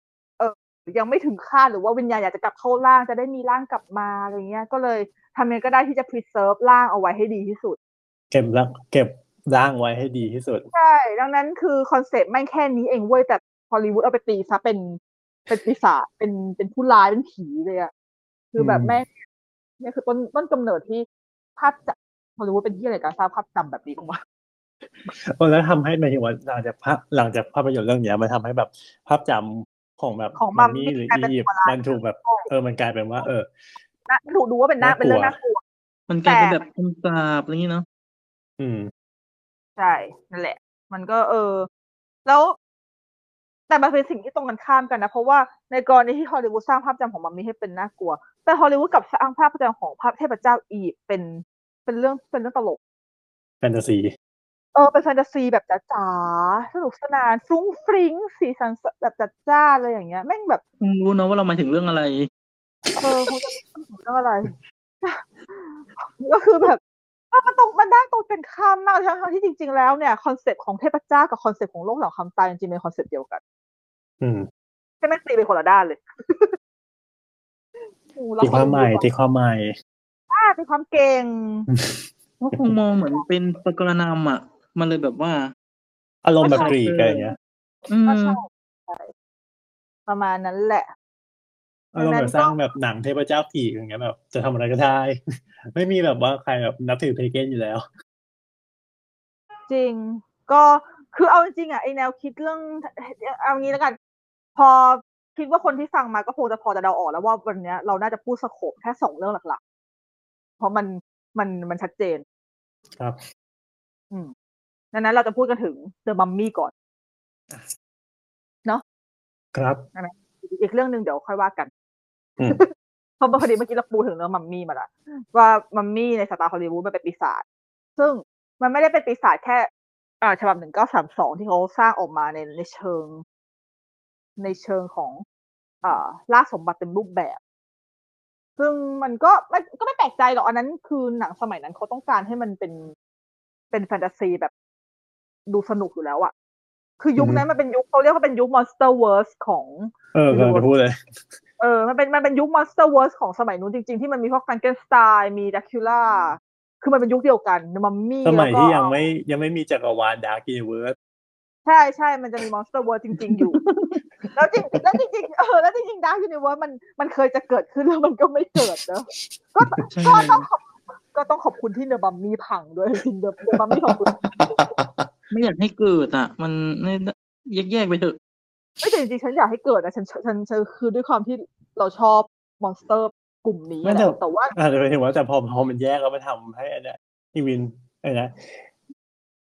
Invisible Man มันมันโอเคอะ get ไหมใช่ใช่อืมเข้าใจ แล้วมันก็คือ concept พอมันแยกมันดีกว่า พอมันรวมแล้วมันมันทุเรศอะเอาจริงมันมันมีสองพันสิบเจ็ดก็คือ หายนะทางทางภาพยนตร์เรื่องหนึ่งเหมือนอะเดี๋ยวค่อยเล่าเอาเอาเดี๋ยวมันมีเก่ากับ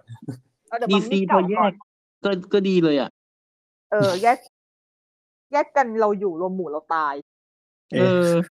ไว้ทำไมมันทำไมมันกลับกัน เออมันกลับกันต่อวะต่อต่อต่อต่อทีนี้ ทีนี้ก็คือด้วยความที่ยุคนั้นยุคหนึ่งเก้าสาม X หนึ่งเก้าสาม X นะมันก็เป็น Monster Verse ดังนั้นเนี่ย การขายลักษณะของ monster ที่ปีศาจจริง ๆ มันขายได้ แต่ทีนี้เนี่ย แน่นอนว่าเขาสร้างภาพจำผิดๆมาแล้วใช่ไหมแล้วพอสิ่งที่มันสะท้อนมามันก็คือ ความไม่ตรงตามความจริง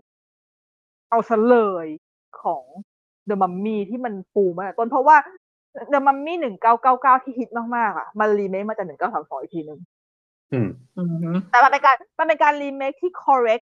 correct ภาพของปีศาจมัมมี่ประมาณหนึ่งนะ เพราะว่าอย่างแรกคือเขาไม่ได้ทำให้อิโมเทปมันดูเป็นปีศาจขนาดนั้น คือเป็นเป็นปีศาจใช่แต่ว่าจริง ๆ แล้วคือมันเหมือนกับเขามี motivation บางอย่างอะไรข้างในถึงแม้มันจะไม่ค่อย ไม่ค่อยลึกเท่าไหร่เออแต่คือเขาพยายามที่จะ correct แล้ว แต่สิ่งที่เขายังไม่สามารถแก้ได้ก็คือความ ความผิดของการตีความ พินิหารต่างๆเนี่ยนะใช่ มัน มันก็มันก็ผิดเยอะอะแต่ว่า โอเค ด้วยความที่เขาพยายามที่มันจะมันเป็นแฟนตาซีมันผิดมันก็ไม่เป็นไรหรอกมันจะที่เราเกิดมาแหละจริงๆแล้วอะอืมมันเป็นมันึนกไม่แต่มีงใครมานั่งจับผิดเออเพราะมันเป็นเรื่องแต่งมันไม่มีใครมานั่งจับผิดว่าแบบ ถูกไม่ถูกแต่ว่าสิ่งหนึ่งที่มันเป็นความสนุกในการดูมัมมี่คือ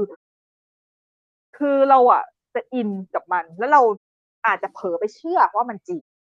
หมายถึงเรามันไม่ได้หมายถึงว่าเป็นเรื่องนั้นเป็ นจริงนะแต่มันหมายถึงเราจะเผลอไปเชื่อว่าสิ่งที่มันเกิดขึ้นในยุคในเออคือในภาพของในหนังเรื่องมัมมี่อะเฮ้ยในประวัติศาสตร์มันเกิดขึ้นจริงเหรอวะอะไรอย่างเงี้ยอืมซึ่งแม่งก็มั่วหมดเลย มันก็เลยแบบ มันมั่วตั้งแต่การทำมัมมี่ตอนต้นเรื่องแล้วอะอือฮึเออเพราะถ้าเกิดใครที่ดู ใครอะที่ยังไม่ยังไม่เคยดูช่วยเล่าอีกทีหนึ่งได้ไหมว่าการทำมัมมี่มันเป็นยังไง คือการทำมัมมี่ของจริง เนี่ย มัน คืออย่างที่เมื่อกี้เราเกริดว่ามันเป็นลักษณะของภูมิปัญญา มันเป็นการอืมแพทย์ มันจะมี มันจะมีขั้นตอนในการ อ่า ทั้งเราจะต้องควักอวัยวะข้างในออกมาใช่ไหม แล้วดองใส่โหลแยกอ่าฮะเราจะต้องเราจะต้องมีน้ำยาดองศพ มีการพัน แล้วก็แบบ คือมันค่อนข้างที่จะทำอะไรซับซ้อนอะ ซึ่งอันนี้ พี่ก็พูดแบบเป๊ะร้อยเปอร์เซ็นไม่ได้ แต่สิ่งที่ภาพในหนังอะ มันถ่ายออกมาเนี่ย มันใช้การทำมัมมี่เป็นการลงโทษ ซึ่งอันจริงพี่อ๋อพี่ไม่จับโอลงเคไปทั้งเป็นใช่ไหม พี่ไม่พี่ก็ไม่ค่อยโอเคกับการตีความแบบนี้เท่าไหร่อืมเพราะว่าเพื่อคือมันเป็นการมันเป็นการทำลายพิธีกรรมของจริงเขาอย่างหนึ่งมัมมี่ของจริงมันไม่ใช่การลงโทษ มัมมี่ของจริงคือการบูชาอืมอืมเออแต่แต่ในหนังมัมมี่คือการลงโทษที่อิมโพเทตไปไปคบชู้กับสนมของฟาโรห์มันอือฮึมันผิดมันมันผิดคอนเซปต์อะ มันผิดคอนเซปต์ไปหมดเลยอะ จนแบบ เออมีคือเอาง่ายๆคือพี่มีความรู้สึกว่า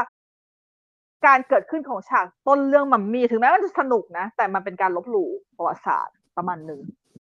ซึ่งมันก็มันมัน enjoy ไม่ก็ enjoy แต่ถ้าเราเผลอเราเผลอคิดเยอะไปเราก็จะรู้สึกว่าแบบ คนที่ดูอะ อย่าไปคิดว่ามันเป็นอย่างนั้นจริง ๆ นะคะ ขอร้อง please อะไรอย่างเงี้ยก็คือต้องใช้จักรยานในการรับชม คือวิจารณญาณคือแบบเฮ้ยไม่คือที่พูดอย่างนี้ขึ้นมาเพราะอะไรรู้เปล่า เพราะตอนคือเมื่อกี้พี่เกรินนะว่า ด้วยความที่พี่ทันดูมัมมี่หนึ่งเก้าเก้าเก้าในโรงหนัง ใช่ไหมแล้วมันทันดูแบบที่เพื่อนเพื่อนเพื่อนเพื่อนๆก็ไปดูกันอะเพื่อนเพื่อนเพื่อนเพื่อนๆที่อยู่ในห้องเรียนด้วยกันอะอืม มันมีคนเชื่อจริง ๆ ว่ามันเป็นแบบนั้นว่าแบบเฮ้ยการทำมัมมี่มันแบบมันลงโทษน่ากลัวขนาดนั้นเหรอว่าสงสารอะไรอย่างนี้แบบ มันก็เออมันก็โหดร้ายดิอะไรอย่างเงี้ยนึกออกป่ะมันเป็นมันเป็น feel นั้นอะครับเออ คือเพื่อคือ เพื่อคือไม่ไม่นั่นมันคือสิ่งที่ฮอลลีวูดมันเป็นอยู่แล้วเว้ยคือ คือบางคนน่ะเขาจะไม่ได้สนใจหรอกว่ามัน base ออกมาจากเรื่องจริงหรือไม่จริงประวัติศาสตร์หรือไม่ประวัติศาสตร์แต่ถ้าเกิดสมมติว่ามันเป็นหนังลักษณะของเชิง period ลักษณะของเชิงย้อนยุคปุ๊บอะคนแทบค่อนข้างที่จะพร้อมจะเชื่ออมว่าอืมอย่างน้อยอะภาพในสมัยก่อนมันก็คงเป็นอย่างนั้นแหละอะไรประมาณเนี้ยก็อารมณ์แบบที่เราเคยคุยกันในอีพีประวัติศาสตร์อะเนาะใช่ใช่นั่นแหละมันคือการมันคือการบิดเบือนที่ทำให้ มันคือการบิดเบือนที่ทำให้มันเกิดความภาพจำบางอย่างขึ้นมาใช่อีกทีหนึ่งเออ ซึ่งพี่ก็แบบตอนขั้นเอาจริงป้าขนาดตอนเด็กๆดู เราเอนจอยมากนะ แต่นั่นคือหนึ่งในเหตุผลที่ทำให้หรอ มันทำอย่างนั้นจริงๆเหรอวะ มันคือทำให้พี่ไปอ่านไปอ่านต่อ อยากอ่านต่ออยากรู้มากกว่า อืมเออ แล้วพอไปรู้มันก็มันกลับกลายเป็นว่าความคิดเรามันกลับตลปัดแต่ว่าแบบ เออเขาฮอลลีวูดเขาทรีตมัมมี่เป็นเป็นความไร้ายกาดมากๆเลยจริงๆในขณะที่แบบมัมมี่จริง ๆ แล้วมันคือการบูชาร้อยเปอร์เซ็นต์ด้วยซ้ำแบบเออเราเรารู้สึอืกมไม่ค่อยโอเคเท่าไหร่แต่ว่าเรายอมรับว่ามันสนุกมันสนุกมากด้วย แต่มันนั่นแหละด้วยความที่พอมันคอนเซ็ปต์มันผิดตั้งแต่ต้นดังนั้นที่เหลือก็ไม่ต้องไปสรรหาความถูกของมันเลยเราก็ก็คือยกเอาเหตุผลออกไปก่อนใช่ก็คือเป็นการดูหนังที่เราต้องยกเหตุผล ออกทางนั้นแล้วดูเอาแบบคิดซะว่านี่คือเรื่องแต่งหนึ่งร้อยเปอร์เซ็นต์อย่าไปคิดว่ามันแบบมันเหมือนจริงแต่เอาจริงสตีเวนซอมเมอร์สเขาเนรมิตอียิปต์ออกมาได้สวยมากเลยนะหมายถึง คือเขาบรรยากาศอย่างเงี้ยเออคือถ้าเกิดถามว่าในงานของสถาปัตยกรรมอะไร อะเขารีเสิร์ชดีนะอืม อืมทำออกมาแบบทำออกมาสวย เพราะว่าจริง ๆ ในคือในเรื่อง The Mummy เนี่ย มันมีรีเฟอร์ถึงสิ่งที่เกิดขึ้นจริงด้วย มันจะทำให้มันดู convincing อะเพราะว่าอย่างการปลุกอย่างการปลุกมัมมี่ในเรื่องเนี่ยนางเอกอะอ่านอ่าคัมภีร์มรณะ Book of the Dead อืมก็คือนางเอกก็คืออีวีเรเชลไวซ์แสดงใช่ไหมแล้ว ซึ่งซึ่งแม่งก็ผิดคอนเซปต์อีกอยู่ดีเว้ย เพราะว่าจริงๆแล้ว Book of the Dead มันคือหนังสือที่พูดมันเป็นคือหนังสือที่ความเชื่อว่าผู้ตายไปยื่นให้กับเอ่อโอโอซิริสป่ะนะหรือ เทพเจ้าแห่งความตายที่อยู่ข้างอ้าวโอซิริสใช่ไหมเออโอเอ้ซิยลิสอืมถูกแล้วเออใช่ มันเป็นหนังสือที่เอาไปยื่นให้กับโอซิริสเพื่อเหมือนกับ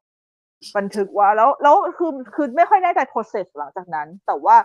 ในหนังมัมมี่อะ Book of the Dead คือหนังสือที่รวบรวมพวกคัมภีร์เอาไว้สำหรับแบบ เอาไว้ปลุกมันมีปลุกนั่นปลุกนี่อะไรไปหมดเลย คือคือแบบมันตลแต่กแต่แต่แต่มันเสือกใช้ชื่อว่า Book of the Dead เหมือนกันน่ะเลยมันมันคือสำหรับพี่อะถ้าเป็นพี่แล้วแบบเราจะพยายามที่จะทำให้มันแฟนตาซีร้อยเปอร์เซ็นแล้วเลยนะคือพี่จะพยายามเลี่ยงการใช้ชื่อให้มันตรงกับประวัติศาสตร์จริง เพราะว่าอือฮึนั่นแหละเพราะมันสร้างความจำผิดๆมันสร้างมันสร้างชุดความรู้ผิดอืม คือมันไม่ควรทับซ้อนกับของจริงมากไปอือฮึก็คือตั้งชื่อแบบเหมือน Darkhold อะไรอย่างนี้ไปเลยจบๆ เออก็พอดีว่าเออเอาจริง ก็คือตั้งชื่อใหม่ไปเลย คือทำให้มันเป็นทำให้มันเป็นอีกเรื่องหนึ่งไปเลยอะใช่แต่คือว่าบิดไปเลยอะไรเงี้ยนี่คือสิ่งที่ฮอลลีวูดไม่ทำกับอียิปต์เลยจริงๆฮอลลีวูดใช้ชื่อจริง ๆ ของอียิปต์ทั้งหมดเลยแค่ทุกเรื่องด้วยเพราะว่าทีเนี้ยเพราะศึกษาเก่ง เออที่อย่างเงี้ยศึกษาเก่ง แล้วก็แบบคือทำไมการตั้งชื่อให้มันตรงกับของจริงมันดูแบบมันดูน่าค้นหาเนอะ ดูแบบใช่เฮ้ยอันเนี้ยมันมีตัวจริงว่ะอะไรเงี้ยก็เข้าใจจริงๆเข้าใจแหละแต่ว่า แต่ก็นิดหนึ่งก็วะเพราะว่าบางเรื่องคือมึงก็บิดเยอะเกิน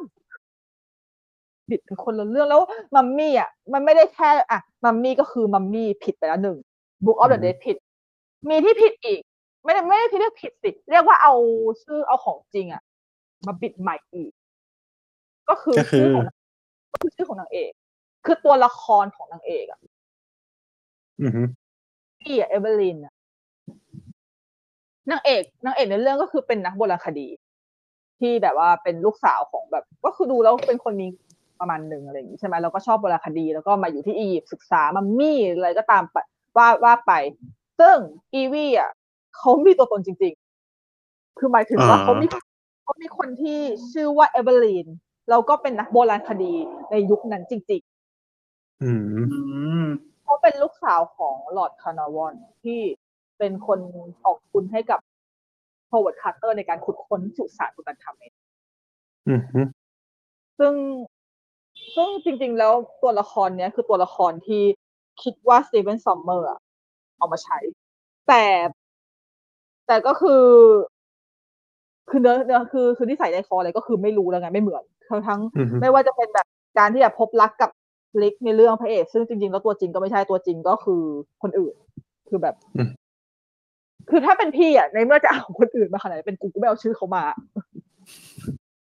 ก็ตั้งตัวละครอื่นไปเลยทำไมจะต้องแบบทำไมจะต้องเอาให้มันสับสนแล้ว คือทำไมถึงจะต้องเป็นเอเวอร์ลีนที่เป็นนักโบราณคดีที่เป็นลูกของลอร์ดคาร์นาวอนที่มีชื่อเสียงมาจากคำสาปฟาโรห์วะคือมันแบบ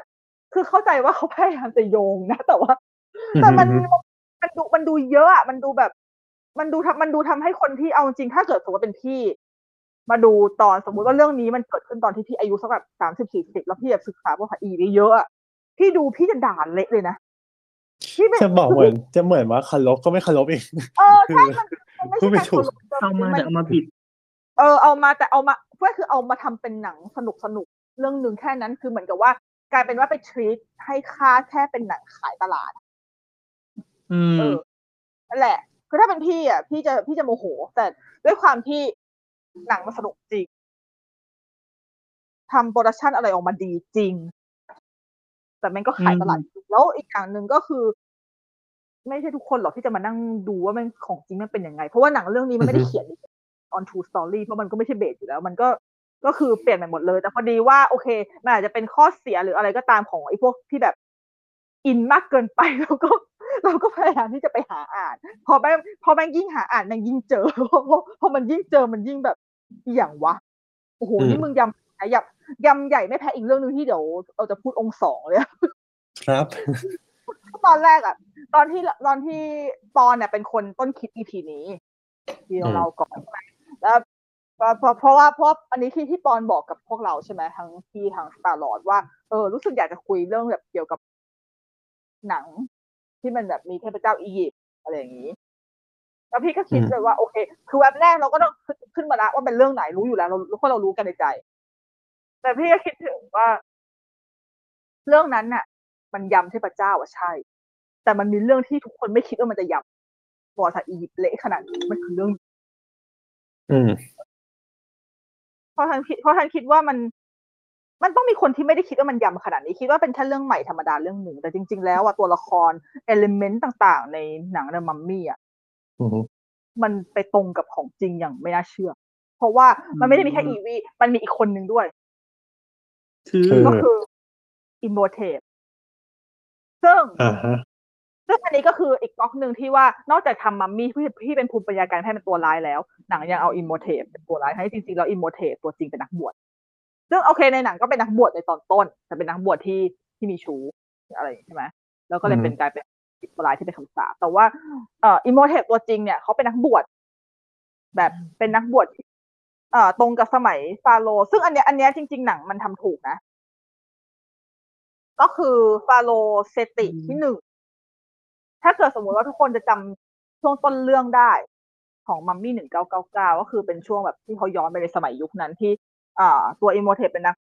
เป็นนักบวชกับเซติที่หนึ่งซึ่งเซติที่หนึ่งเนี่ยเป็นตัวละครที่มีจริงเหมือนกันอืมก็คือก็คือฟาโรห์ที่ตรงกับสมัยของเอ่อ Exodus ในคัมภีร์ไบเบิลอืมถ้าเกิดสมมติว่าคุณทุกคนทุกคนคุ้นคุ้นๆเรื่อง Exodus ก็คือมันคือเรื่องเดียวกับโมเสสนะตำตำนานโมเสสในไบเบิลที่อืมที่ที่เปิดทะเลแดงอะอือืมม Prince of Egypt คือใน Prince of Egypt เนี่ย ทุกคนจะจำได้ว่าโมเสสอะจะเป็นศัตรูกับราเมเซสถูกปะอืมลามาเซที่สองซึ่งลามาเซที่สองก็คือเป็นลูกของเซติที่หนึ่งใช่ดังนั้นคือ เนี่ยคือมันคือคือเดอะมัมมี่อันเนี้ยมันมีความยึดโยงแบบเขาพยายามที่จะแบบยึดกับอะไรบางอย่างอยู่แต่ว่ามันมันก็ไม่ยึดมันมันยึดแบบไม่ยึดอะเหมือนกับเป็นการดึงชื่อเออเหมือนกับเหมือนกับเป็นแค่ กูอยากจะเอาชื่อคนนี้มาใช้แล้วกูก็แต่งใหม่อะไรอย่าง เงี้ยเออซึ่งซึ่งสำหรับพี่มันดูอ๋อมันดูนึกคำออกละเหมือน fan fiction เออเออเหมือน fan fiction อะแต่โอเคมันเป็น fan fiction ที่สนุก แต่ก็แต่ก็อีหยังประมาณนึง เพราะว่ามันก็มันก็บิดเบือนจนคือคือคือการเป็น fan fiction อะถ้ามันเกิดขึ้นกับfiction อยู่แล้ว ที่มันไม่ใช่เป็นเรื่องประวัติศาสตร์จริงๆอะมันก็ไม่มีปัญหาอะไรถูกปะอืมแต่พอมันแต่พอมันไป base กับประวัติศาสตร์จริงขึ้นมาปุ๊บมันเลยดู ดูเยอะเกินดูดูเป็นสิ่งที่ไม่ไม่ได้ควรจะทำร้อยเปอร์เซ็นต์แต่จริง ๆ แล้วเนี่ยอิมโฮเทปจริง ๆ เลยอะเอ่อตัวจริงเขาเป็นอัครเสนาบดี แล้วก็เป็นนักบวชด้วย แล้วเขาก็เป็นคนที่ได้รับการยอมรับจากประชาชนคือประชาชนเชื่อถือเขามากเพราะว่าเขาเป็นคนที่แบบอือฮึเออเหมือนกับว่า เป็นคนเป็นหมอเป็นนักเขียนเป็นอะไรอย่างเงี้ยคือ คือเพื่อคือมีความรอบรู้ รู้เรื่องดาราศาสตร์ รู้เรื่องสถาปัตยกรรมของอียิปต์ในช่วงนั้นทั้งหมดเหมือนกับเป็นที่ปรึกษาใหญ่ ๆ ของ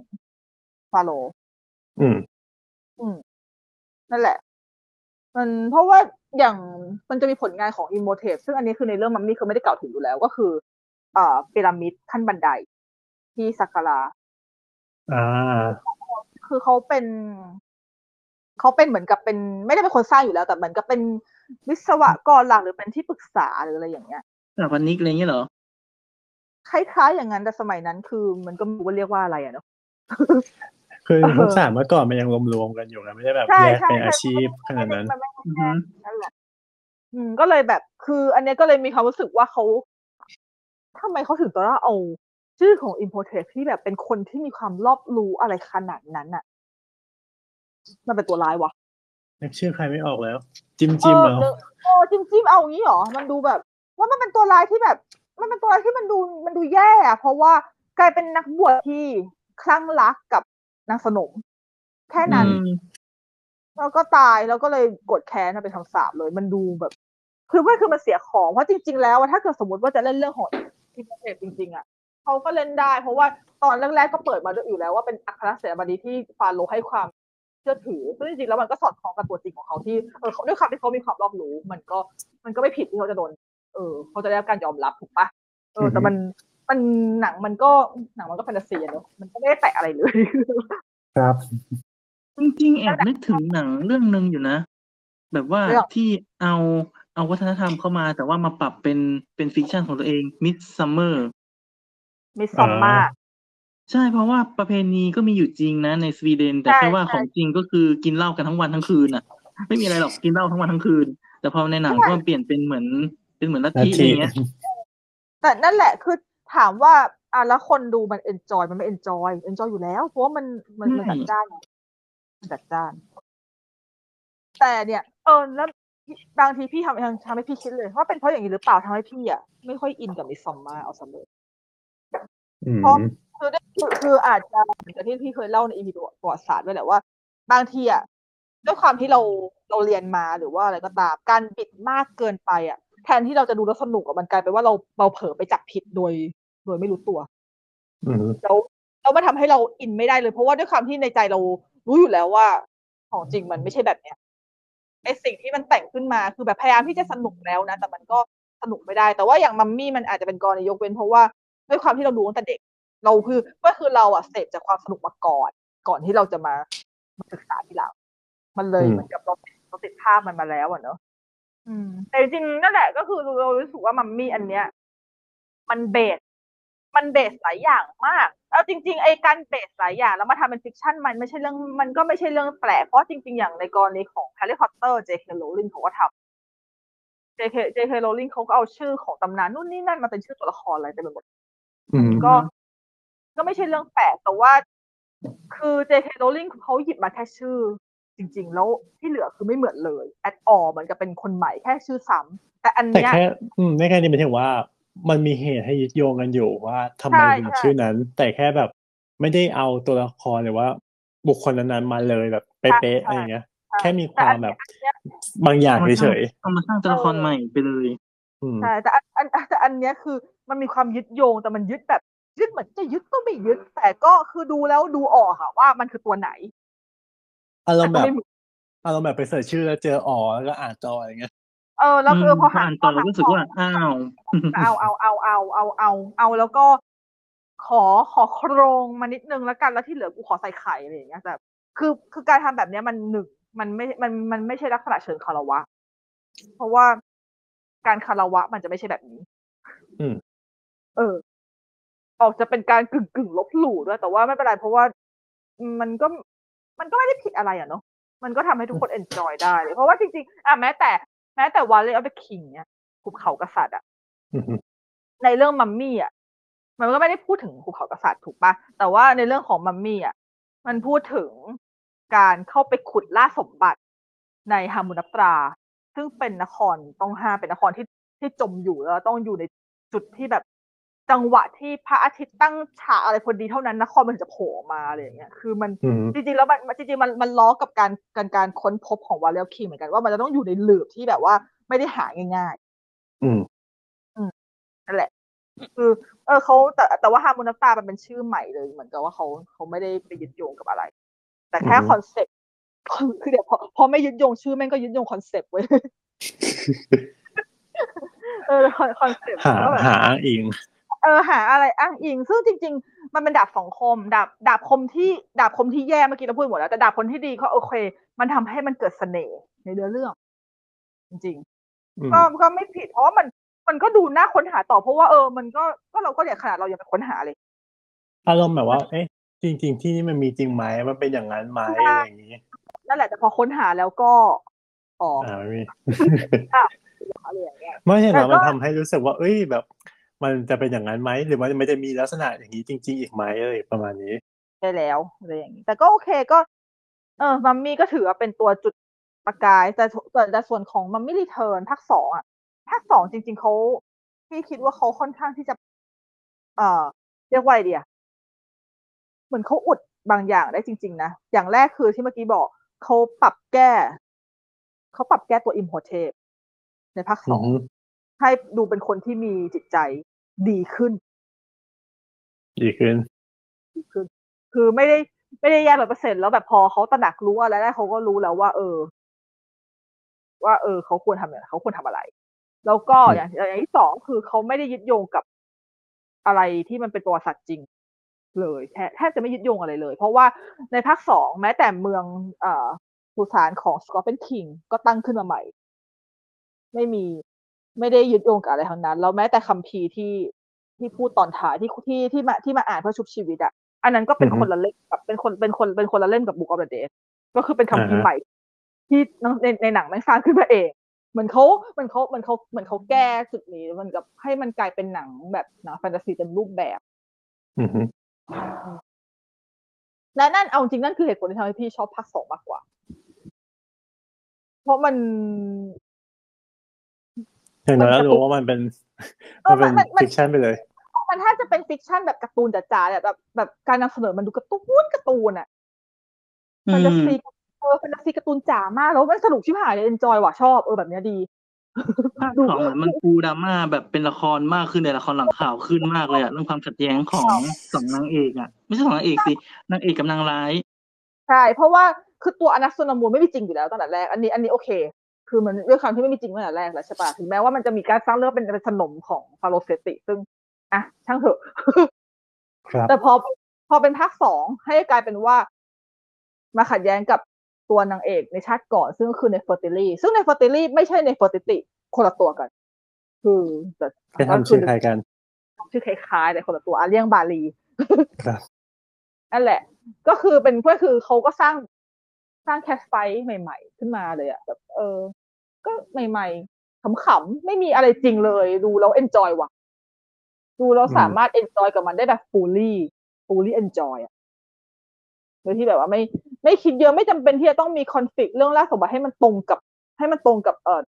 ธีมของการล่าสมบัติเดิมที่ตัวหนังตัวต้นฉบับเขาอ้างอิงมาจากการค้นพบสุสานฟาโรห์ในปี 1922ไงมันไม่มีอะไรอือฮึที่จะต้องแบบยึดโยงอะไรแล้ว พอมันไม่มีอะไรต้องยึดโยงปุ๊บ เขาได้อิสระในการทำเต็มที่ มันเลยออกมามันก็สนุก ถึงคิดดูดิว่ามันสนุกจนขนาดที่แบบซีจีสกอร์เพียนทีโคตรเฮี้ยตอนท้ายกูยังเอนจอยได้เลยเว้ยอะไรแบบเนี้ยเออ ก็ดีนะนั่นแหละก็ในกรณีของมัมมี่ก็น่าจะคร่าวๆประมาณนี้ ไม่ได้ลงอะไรลึกหรอกขำๆออกแนวบ่นๆแล้วครับอืมทีนี้เนี่ย มันก็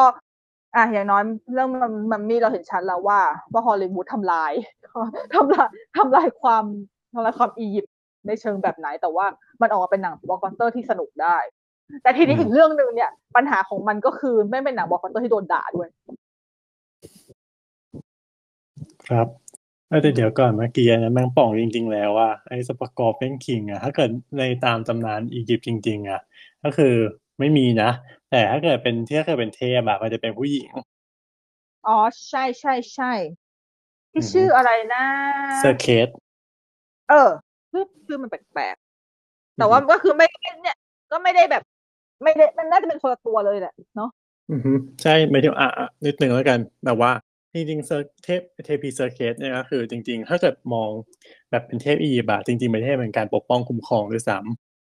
อ่าฮะ แต่ในเรื่องนั้นคือำ ก็ตามนั้นแหละจ้ะก็โอเค พอหอมปากหอมคอกับมัมมี่ที่แบบว่าเป็นลักษณะของการนำฮอลลีวูดเอาไปปูยี่ปูยอืมำในไงมัมมี่ทีนี้ฮอลลีวูดเขาก็ไปปูยี่ปูยำให้พระเจ้าอียิปต์กันต่ออยากชัดเจนแต่จริง ๆ แล้วอะ เดี๋ยวอันนี้ขอขอแทรกแป๊บหนึ่งคือหลังจากมัมมี่แล้ว เอ่อ เขาเรียกว่าอะไร คืออะมัมมี่มันจะมีแต่มัมมี่ มันจะมีแต่มัมมี่ Returns มันจะมี Scorpion King ใช่ไหม แล้วอือฮึมันก็จะมีภาคสามตามมา ซึ่งภาคสามมันก็เป็นมัมมี่จีนไปแล้วอันนั้นก็อะแยกออกไป แต่ว่าอ่าฮะจริงๆแต่ว่าแล้วแล้วเหมือนกับช่วงจริงๆช่วงนั้นน่ะฮอลลีวูดแทบไม่แตะอะไรอียิปต์เลยนะ ถ้าเกิดสังเกต หายไปเลย หายไปเลย หายไปในสารระบบเลย เหมือนกับว่า เอาจริงๆเลยคือ อย่างแรกความอิ่มตัวของมัมมี่ Return อะมัมมี่ทั้งมัมมี่หนึ่งและมัมมี่ Return อะมันประสบความสำเร็จในบล็อกที่สูงมาก อือฮึแต่ว่าพอ Scorpion King ออกมา มันค่อนข้างแย่ อืมแล้วเหมือนกับทุกคนอะอยากจะได้ Rick O'Connell กลับมา Brendan Fraser อืมดังนั้นก็เลยไปทำมัมมี่สาม แต่พอมัมมี่สามปุ๊บเจอกระแดะไปทำมัมมี่จีน ซึ่งแบบคือทุกคนแบบมัมมี่มันควรอียิปต์ไหม คือเราไม่ได้บอกว่ามัมจีนไม่มีมัมมี่ มันมี เพราะมันก็คือหนึ่งในภูมิปัญญาทางการแพทย์ ใช่เขาก็ทำเหมือนกัน เขาก็แต่แค่ทำเหมือนคนละกันวิธีแค่คนละวิธีคนละชาติ หรืออะไรก็ตามความเชื่อคนละแบบ แต่ทุกคนมันอินอียิปต์กันเป็นแบบอืมมันอินอียิปต์กันมากแล้ว แต่ถ้าถามไอ้อย่างถ้าส่วนตัวพี่อะถามว่าพี่ enjoy มัมมี่สามไหมพี่ก็ enjoy นะก็สนุกอยู่ดี ไม่ได้รู้สึกว่ามันไม่รู้สึกว่ามันเหี้ยเออมันก็สนุกอะแต่ไอ้ที่เฮียคือมัมมี่สองพันสิบเจ็ดเว้ยอะอ่าฮะมาเออมามีในยุคใหม่ ใช่ นั่นน่ะ จะบอกว่ามัมมี่ในยุค2017นี่คือเป็น เป็นจุดแตกดับ เป็นจุดแตกดับของมัมมี่ในฮอลลีวูดอีกอย่างหนึ่งเลยนะอันนี้คือแย่กว่าหมายถึงว่า คือมันอันนี้มันกลับไปซ้ำรอยเดิมเพราะว่าไอ้ฉากเปิดเรื่องอะ ก็คือใช้วิธีเดียวกันด้วยการลงโทษด้วยการทำเป็นมัมมี่จริงคือแบบอะไรของมันวะแล้วคืออันเนี้ยถ้าเกิดสมมุติว่ายิ่งอายี่สมมติอะลองนึกสภาพว่าถ้าเกิดว่ามัมมี่สองพันสิบเจ็ดมากลายเป็นมัมมี่สองพันยี่สิบสองแล้วเปลี่ยนตัวมัมมี่เป็นผู้หญิงอะอืม โดนโดนโดนก่อนละแน่นอน โดนแน่นอนเรื่องโวอ่าฮะเออ แต่อันนี้เขาโวมาตั้งปีสองพันสิบเจ็ดละครับแต่ทำไมทำไมตอนนั้นไม่เห็นมีดราม่าเลยว่าแบบอ้าวยัดเยียดผู้หญิงเพราะตอนนั้นสังคมยังไม่โวเดี๋ยวอืมเออนั่นแหละก็คือ เออ แต่คือประเด็นคือมัมมี่สองพันสิบเจ็ดเนี่ยคือ setting มันเป็นปัจจุบันด้วยแล้วแบบ มันมันเพื่อคือมันกลายเป็นอะไรก็ไม่รู้แล้วอะ แล้วแทนที่มันควรที่จะสามารถเปิดดาร์ k ยูนิเว r ร์สได้อย่างสง่างาม มันกลายเป็นเปิดดาร์ k ยูนิเว r ร์สอย่างทุเรศอืมเพราะจริง ๆ ในมัมมี่สองพันสิบเจ็ดมันมีการเปิดตัว Dr. Jekyll ด้วยถูกปะใช่ใช่ใช่เสียหมดเลยนะ แล้ว Dr. Jekyll คือได้ Russell Crowe มาแสดงอะคือมันแบบอืมคือจริง ๆ มันมันมันมีความมันมันไฮ potential มากเลยเว้ยดาร์ k ยูนิเว r ร์สเนี่ยใช่แต่ว่าแล้วจริง ๆ อะ พี่อย่ามองว่าถ้าเกิดสมมุตินะ เขาสามารถตีความใหม่ได้ เขาสามารถเล่นกับมัมมี่คือเขาลองปรับเปลี่ยนมัมมี่ให้แบบ มันไม่ได้กลายเป็นผู้ร้ายขนาดนั้น แต่เป็น monster ที่ที่เราสามารถที่จะแบบอะเป็น monster ที่มีหัวใจเหมือนกับแฟรงเกนสไตน์คือมันมีวิธีทำอะไรให้มันให้มันดูโอเคขึ้นมากในลักษณะของการเป็น monsterverse เพราะว่าจริง ๆ แล้วคอนเซ็ปต์ของ monsterverse ที่แท้จริงเลย ไม่ว่าจะเป็นแดร็กคูล่าไม่ว่าจะเป็นแฟรงเกนสไตน์มัมมี่หรืออะไรก็ตามแล้วจริง ๆ เนี่ย ตัวของ monster ทั้งหมดอะล้วนมีหัวใจเว้ยเพราะมันยังมีความ outcast นะมันล้วนมีหัวใจแล้วมันก็เป็นสิ่งเป็นเป็นกลุ่มคนที่ไม่ได้รับการยอมรับในสังคม จริงๆ มันเราสามารถเล่นอันพวกเนี้ยกับปัจจุบันได้ง่ายมากเลยนะเพราะว่าในปัจจุบันมันเป็นมันเป็นมันเป็นสังคมที่เราควรที่จะต้องเปิดรับความหลากหลาย แล้วการมีของ Dark Universe เนี่ย มันคือคอนเซ็ปต์ใหม่แล้วมันเป็นมันเป็น high concept ด้วยซ้ำแต่แม่งเพราะที่อย่างเงี้ยฮอลลีวูดทำไม่ได้งงชิบหายเลย แต่ทีสเป็นตาร์เทคสตาร์เทคทำมานานแล้ว แต่ไม่ดังอะไว้เดี๋ยวอะมีคนมองเดี๋ยวมีคนมองมีคนมองคอแล้วหนึ่งนั่นแหละมันแบบเออคือคือเขาไม่สามารถทำให้มันเกิดขึ้นในวงกว้างได้เลย อะอือฮึอืมมันมันเลยเป็นสิ่งที่น่าเสียดาย ที่เสียดาย Dark Universe มากถึงมากที่สุดอืมแต่ถ้าเกิดคิดจะทำออกมาแบบมัมมี่อันนี้ก็เออไม่ต้องทำหรอก ทุเรศอือฮึอืม แต่อย่างเมื่อกี้ที่เราเกริ่นกันไปว่าพอมันเป็นเอ่อ invisible man เนี่ยเนี่ยเออเนี่ยนี่คือสิ่งนี่คือตัวอย่างที่ดี เพราะ invisible invisible man อะ คือการปรับลักษณะของ monster แต่ให้มันกลายเป็นวิทยาศาสตร์ แล้วมันเป็นความมันเป็นความ creepyที่น่ากลัวมาก มากกว่ามากมากกว่าแบบมากกว่าน้ำยาอีกอะ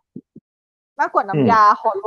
มันมันคือความครีปปี้ที่แบบเป็นวิทยาศาสตร์ชิบหาย แล้วก็ เล่นกับความกลัวได้โคตรแบบโคตรสุดเลยนี่คือการตีความความกลัวที่โล่งหมายถึงว่าใช่เราเราเราเราก็เราก็ใช้เทคโนโลยีอย่างชาญฉลาดอืม อืม เออมันคือสิ่งเอ้ยมันคือสิ่งที่จริง ๆ แล้วอะDark Universe มันควรจะทำได้เว้ยแต่เขาไม่ทำต่อ เพราะว่าจริง ๆ มัมมี่พี่คิดว่าเขาอาจจะพยายามแล้ว เพราะว่าด้วยความอะทั้งปรับ setting ให้เป็นปัจจุบันใช่ไหมทั้งเปลี่ยนมัมมี่ให้เป็นผู้หญิงเลยแต่สรุปแล้วเนี่ย คุณเปลี่ยนได้แค่ความกลวง แบบให้ข้างนอกให้มันที่เหลือก็คือ มันก็ไม่มีอะไรเลยไม่จริงๆไม่มันได้เหมือนแค่จะปูว่าให้หมายถึงว่าให้พระเอกมีพลังแค่นั้นแหละจริงๆแล้วเออแต่มันแบบ มันมันมันได้สเกลใหญ่เกินไปซื้อก็แหละอะไรนะไม่ซื้อดูแล้วไม่ซื้อ อืมอืมมันสเกลใหญ่เกินไปอะ อืม เพราะเนี่ยจริง ๆ ตอนที่ Dr. Jekyll กับ Mr. Hyde ออกมาก็คือดรโคออกมา ที่อย่านึกในหัวรู้ปะว่า มันผิดไปนิดนึง จริง ๆ แล้วอะเขาควรทำหนัง Dr. Jekyll ก่อนอืมถ้าจะถ้าจะเปิดดาร์ k ยูนิเวิร์สเพราะว่า Dr. Jekyll คือตัวแทนของการการพลิกระหว่างด้านดีด้านร้ายอยู่แล้วอืมมัน เออมันมันสามารถที่จะเล่นให้คนอะ ตื่นเต้นได้ อืมแล้วค่อยไปตามเก็บแต่ละคนมาเออใช่แล้วค่อยแล้วค่อยไปตามเก็บแต่จริงๆแล้วก่อนที่จะมีมัมมี่จริงๆแล้วมันก็คือมี Dracula Untold ที่ตอนแรกเหมือนกับเขาพยายามที่จะอ๋อที่จะตอนแรกอ๋อจริงเหรอจใช่ริงลูกอีเวนใช่เออถึงว่าจริงๆแล้วมันคืออยู่ในดาร์ k ยูนิเวิร์สหรอแต่คืออันนั้นคือไม่ใช่แผ่นแรกใช่ไหมแค่หมายถึงว่า มันสามารถโยงได้เขาเปิดเผื่อไว้เขาเปิดเผื่อไว้ แต่เหมือนกับว่าโอ้เพิ่งรู้ยูนิเวอร์แซลก็รู้สึกว่าแบบไม่เอาไม่เอาอะไรเงี้ยเพิ่งรู้เนี่ยอ๋อใช่เพราะว่าตอนท้ายมัน มันอยู่มาถึงยุคปัจจุบัน ใช่ใช่ เปิดเผื่อไว้แล้ว แต่ก็ไอซีพอแล้วแล้วแล้วแล้วมาต่อได้แบบคือแค่คือเอาจริงมันมันมันก้าวผิดปัญหาแรกอะอืมนั่นแหละคือคือพี่มีความรู้สึกว่าฮอลลีวูดจริงๆเขาเก่งนะในการที่เขาจะดึงพวก element ต่างๆ ในตำนานออกมาเล่า แต่ว่า พอมันก้าวผิด step ขึ้นมาทีนึงแม่งเละทั้งเละทั้งขบวนเหมือนกันโดมิโนเออ แต่อย่าง อะ โอเค ถ้าเรื่องมัมมี่มันทำให้มันเละได้ขนาดนี้แล้วอะอย่างอย่างเรื่องที่กำเอากำลังจะพูดต่อไปก็คือ Ghost of E อ่า Ghost of E นะหนังสุดสนุกของเรา เป็นหนังเจ๊งถูกปะใช่ทั้งเจ๋งด้วย แต่มันเป็นหนังเจ๊งที่น่าจดจำเว้ยทุกคนไม่จำได้หมดเลยเว้ยมันเด่นเพราะว่านะมันอย่างเขาอะเพราะว่ายาย่ากับนันเดชน์แสดงนว่าอันนี้เป็นคนไทยจำได้ เพราะว่าเพราะว่าพระเอกกับนางเอกหน้าตาเหมือนณเดชน์และยายาพอดีเลย เย่ำโอ้แต่เหมือนจริงเหมือนมันเป๊ะเลยนะเออแต่ว่าคือ God God of Egypt เนี่ย มันเป็นหนังที่แบบเขาไม่ได้ตั้งใจให้มันเขาจะแบบนี้เลยนะคือเขาตั้งใจคือเขาตั้งใจที่จะทำให้มันเป็นหนังเทพเจ้าแบบเซตติ้งแต่ดูอแบลับงการโซนเทพเจ้าแบบอารมณ์แบบอันนี้ป้าอันนั้นแบบโป๊กกรีกอะที่ทำแบบกรีกอะไรเงี้ยแบบว่าอืมอืมอืม ว่าเขามีเขาเรียกว่าอะไรเขามีแผลมาจากบรรดาหนัง หนังเล่ากรีกหนังเล่าอะไรในยุคเดียวกันช่วงนั้น อย่างเช่นพวก Clash of the Titan หรืออะไร มีอะไรนะจริงๆมันมี Hercules ด้วยใช่ไหม Hercules อันที่อันที่ The Rock แสดงเปล่าวะอ่าฮะอ่าใช่แล้วก็จะมีพวกพวกแนวแนวก่อนก่อน Prince ภา of ค Clash of Titan อะมันมีอีกภาคหนึ่งปะหรือว่าเป็นพิมพ์ภาคหลังจากนั้นจำไม่ได้ ไม่เหมือนกัน Hercules ไม่งมีแบบอะไรก็ไม่รู้ยุบยับแบบ แล้วมันก็ไม่ได้สไม่ได้ไม่ได้ดูดีเท่ากับภาคเลยอะอืมแล้วก็มีแบบ Prince of Persia ใช่ไหมมีลักเออคือมันเป็นหนังในแนวในแนวลักษณะของเอาตำนานโบราณอะตำนานกรีกตำนานจักรวรรดิโบราณอารยธรรมโบราณอะคือเขาพยายามที่จะลืมแต่ว่าเอาจริงๆมันเละทุกเรื่องเลยอืมเออแต่มันยังไม่เก่าพอไงก็เลยอันนี้อะอันนี้คือเก่าที่สุดแล้ว ก็เลย พอพอมันเละทุกเรื่องปุ๊บเนี่ย การมีอยู่ของ God of Egypt เนี่ยเขาไม่ได้เอาตำนานเรื่องจริงอะไรเขาเอาเอาเขาเอาเทพมายำของจริงแล้วเขาเนี่ยยำจริงนะอืมยำแบบที่เขาตีความหมายหมดเลยอะเขาเปลี่ยนชุดเปลี่ยนรูปลักษณ์เปลี่ยนเปลี่ยนหาเหวเปลี่ยนที่อะไรทั้งหมดเลยเหรอใช่ไหมอืมใช่ อันเนี้ยอันเนี้ยต้องโยนให้ปอนละเพราะว่าถ้าเรื่องเทพเจ้าเนี่ยปอนเขาบูชาเอาผิดไม่เรียกบูชาต้องต้องต้องเรียกต้องเรียกว่าศึกษานะจ๊ะ ก็ต้องก็ต้องโยนให้ปอนว่าอ่าฮะอีการเปลี่ยนแปลงของของอะเอางี้ก่อน ภาพลักษณ์ของเทพเจ้าในเรื่องกอ d อ f อีมันเป็นยังไงก่อน โซทองมาทุกอย่างแบบทองคือโซคือโซทองมากคือทุกอย่างคือเอาจริงๆนะนี่ค่ะจำเนื้อเรื่องไม่ได้เท่าไหร่เพราะว่าก็ดูตั้งแต่ตอนที่ดูในโรงหนังตอนนู้นใช่ป่ะแล้วก็ไม่ได้คิดที่จะดูแม่งอีกเลยเพราะแบบเอาจริงๆคือกูไม่สามารถอดทนดูแม่งได้จริงๆหนังไม่งเฮี้ยมาก สอรี่ ไม่ตรงไม่ตรงสักอย่างไม่คืออะคือถ้ามันไม่ตรงแล้วมันเหมือนมันไม่รีเทิร์นคือมันยังมีความสนุกเนี่ยนะอ่าฮะโอตอนนี้เคมันแบบอะไรก็ไม่รู้แม่งไม่สนุกเลยเนี่ยแหละคือหนังแย่เป็นหนังเป็นหนังเป็นหนังที่ย่ำแย่อืมนั่นแหละ แล้วมันก็โซทองใช่แต่ฉันจำได้ว่ามันโซทองแล้วมันก็ แต่ฉันจำเทพเจ้าองค์หนึ่งได้ที่ที่แชดวิกโบสแมนแสดงอะใช่ ก็คือ โอเค โอเค งั้น โอเคอ่าภาฮะพลักษอ่าณ์เป็นฮะเออ คือถ้าพูดมากกว่านี้คือสปอยอะแต่แค่ว่าเออเราเรารู้กันแบบนั้นเนาะอ้าวแต่นี่เราแล้วเพเราราะแล้ต้อวงสเราไม่ปอยได้อะสปอยเหรอวะเฮ้ยเพราะต้องสปอยแหละเราก็ต้องสปอยเหรอวะติดอือฮึติดเอาไว้ใน description ด้วยนะไม่แต่คือหมายถึงว่า อ่าอันนี้ก็เป็นอีกถ้าเกิดเอาภาพรวมก่อนก็คือว่ามันมีความใกล้เคียงกันอยู่ประมาณนึงครับหมายถึงว่านี่ก็ดี ตำนานจริง ๆ ของอียิปต์อ่ายังมียังมียังมีเขาอยู่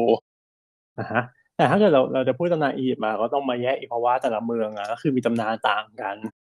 อย่างเงี้ย เกี่ยวกับเทพอะนะมีความใช่เทพใช่มีความคล้ายกันแต่หมายถึงว่าแต่แต่ละเมืองจะมีเทพที่แบบว่าใหญ่สุดในเมืองอย่างเงี้ยต่างกันออกไปอ่าฮะอือฮึแต่แต่ว่าจะขอยึดรวมๆแล้วกันเพื่ออ่าที่ความง่ายอะฮะอะไรดีอืมขอนึกก่อน อะอย่างอย่างในตัวของเทพที่ใหญ่สุดใช่ไหมมันก็จะเป็นโอซิริสเนาะในหนังอ่าฮะอือฮึเทพโอซิริสก็คือเทพเทพแห่งความตายแต่จริง ๆ แล้วเทพที่ใหญ่สุดของอียิปต์มันไม่ใช่โอซิริสนี่ใช่จริง ๆ แล้วคืออันนี้เออตระกูลอะนะลาหรืออะตุมอเมนราอเมลาเป็นเป็นสองสองเทพรวมกันอเมนกับลารวมกัน อ๋ออืม อือหื ออ่าเอาไงดีเล่าถือว่าถือโอกาสเล่าแล้วกันเล่าตำนานเทพอียิปต์แล้วกันอือหือถือว่าปูพื้นนะก็คือว่าเออเทพทั้งหมดอะยังไม่มีเกิดมา ก็คือตอนแรกอะมีไข่ไข่ห่านใบใหญ่อยู่ใบหนึ่งอยู่ใต้น้ำเสร็จปุ๊บไข่ห่านมันก็แตกออกแบบว่าเกิดให้กำเนิดออกมาก็คือเป็นอะตุมอะตุมคือเทพองค์แรกที่เกิดมา เสร็จปุ๊บก็ทำให้ก็คือผุดกลายเป็นพื้นดินขึ้นมาก็คือกลายเป็นอียิปต์อะฮะเส ร็จปุ๊บอะตุมอยู่คนเดียวเหงาทำไงดี ก็เลยให้กำเนิดลูกออกมา ชื่อชูกับเอ่อเทปนุสซึ่งจริง ๆ ในตำนานอะไม่ได้บอกว่ากำเนิดยังไงนะคือเขาบอกแค่ว่าหลังของเหลวอ่าฮะโอ้โหแต่ไม่รู้ว่าหลังของเหลวอะไร ไม่รู้ฮัชิวน้ำมูกหรืออะฮะนั่นแหละเขาไม่ได้พูดเขาแค่คำว่าหลังของเหลวออกมา ไม่ได้ฐานที่เข้าใจ อืมนั่นแหละก็คือออกมาสองคน ก็คือชู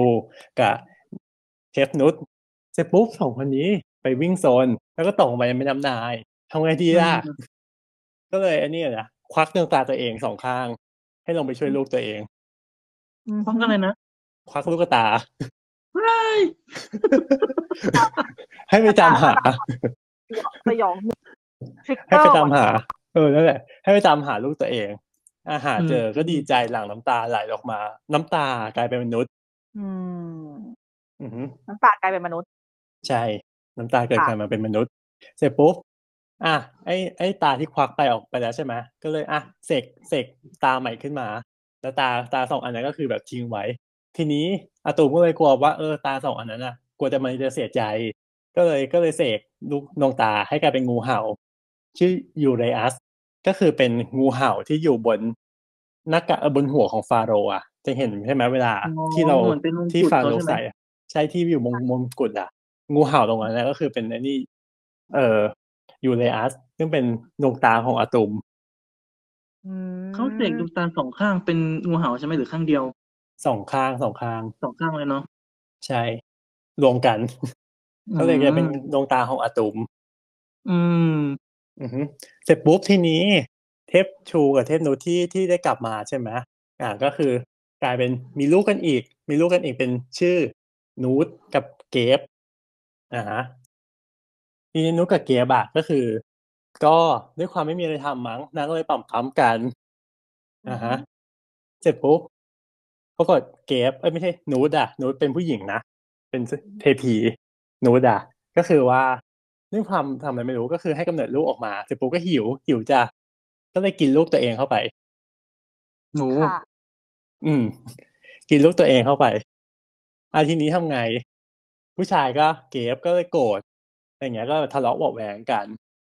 นูดก็เลยโก่งตัวขึ้นมา จากพื้นดินเลยกลายเป็นท้องฟ้าในที่สุดโอ้เลยกลายเป็นเทพแห่งท้องฟ้า แล้วก็ลูกที่กินเข้าไปก็คือดวงดาวก็คืออยู่ในท้องของนูตอ๋อเลยกลายเป็นดวงดาวบนท้องฟ้าหรือว่าเออวงโค้งๆที่เราเห็นบนสกายเนาะแบบมันก็คือ เหมือนกับเทพนูดโค้งตัวอยู่แล้วก็ดวงดาวทองในใช่รูปในใช่ท้อหางมาเลยอะหาวเป็นดาวเป็นเดือน คล้ายๆอย่างนั้น ส่วนเกฟเลยกลายเป็นเทพแห่งพื้นดินอืมจ้ะก็ตอนแรกคือ ตอนแรกคือมันนอนมันนอนทับกันใช่ไหมนั่นแหละ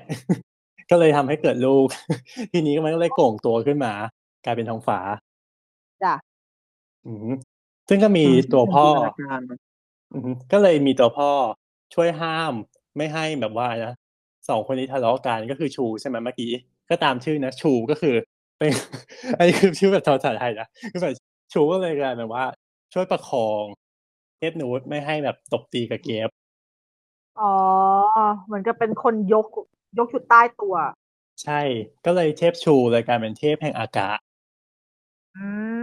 มส่วนเทพนูตที่เป็นเมียของชูกลายเป็นเทพแห่งความชื้น อืม ก็คืออยู่ในอากาศอีกทีหนึ่งนิทานปรัมปราจริงๆแหละ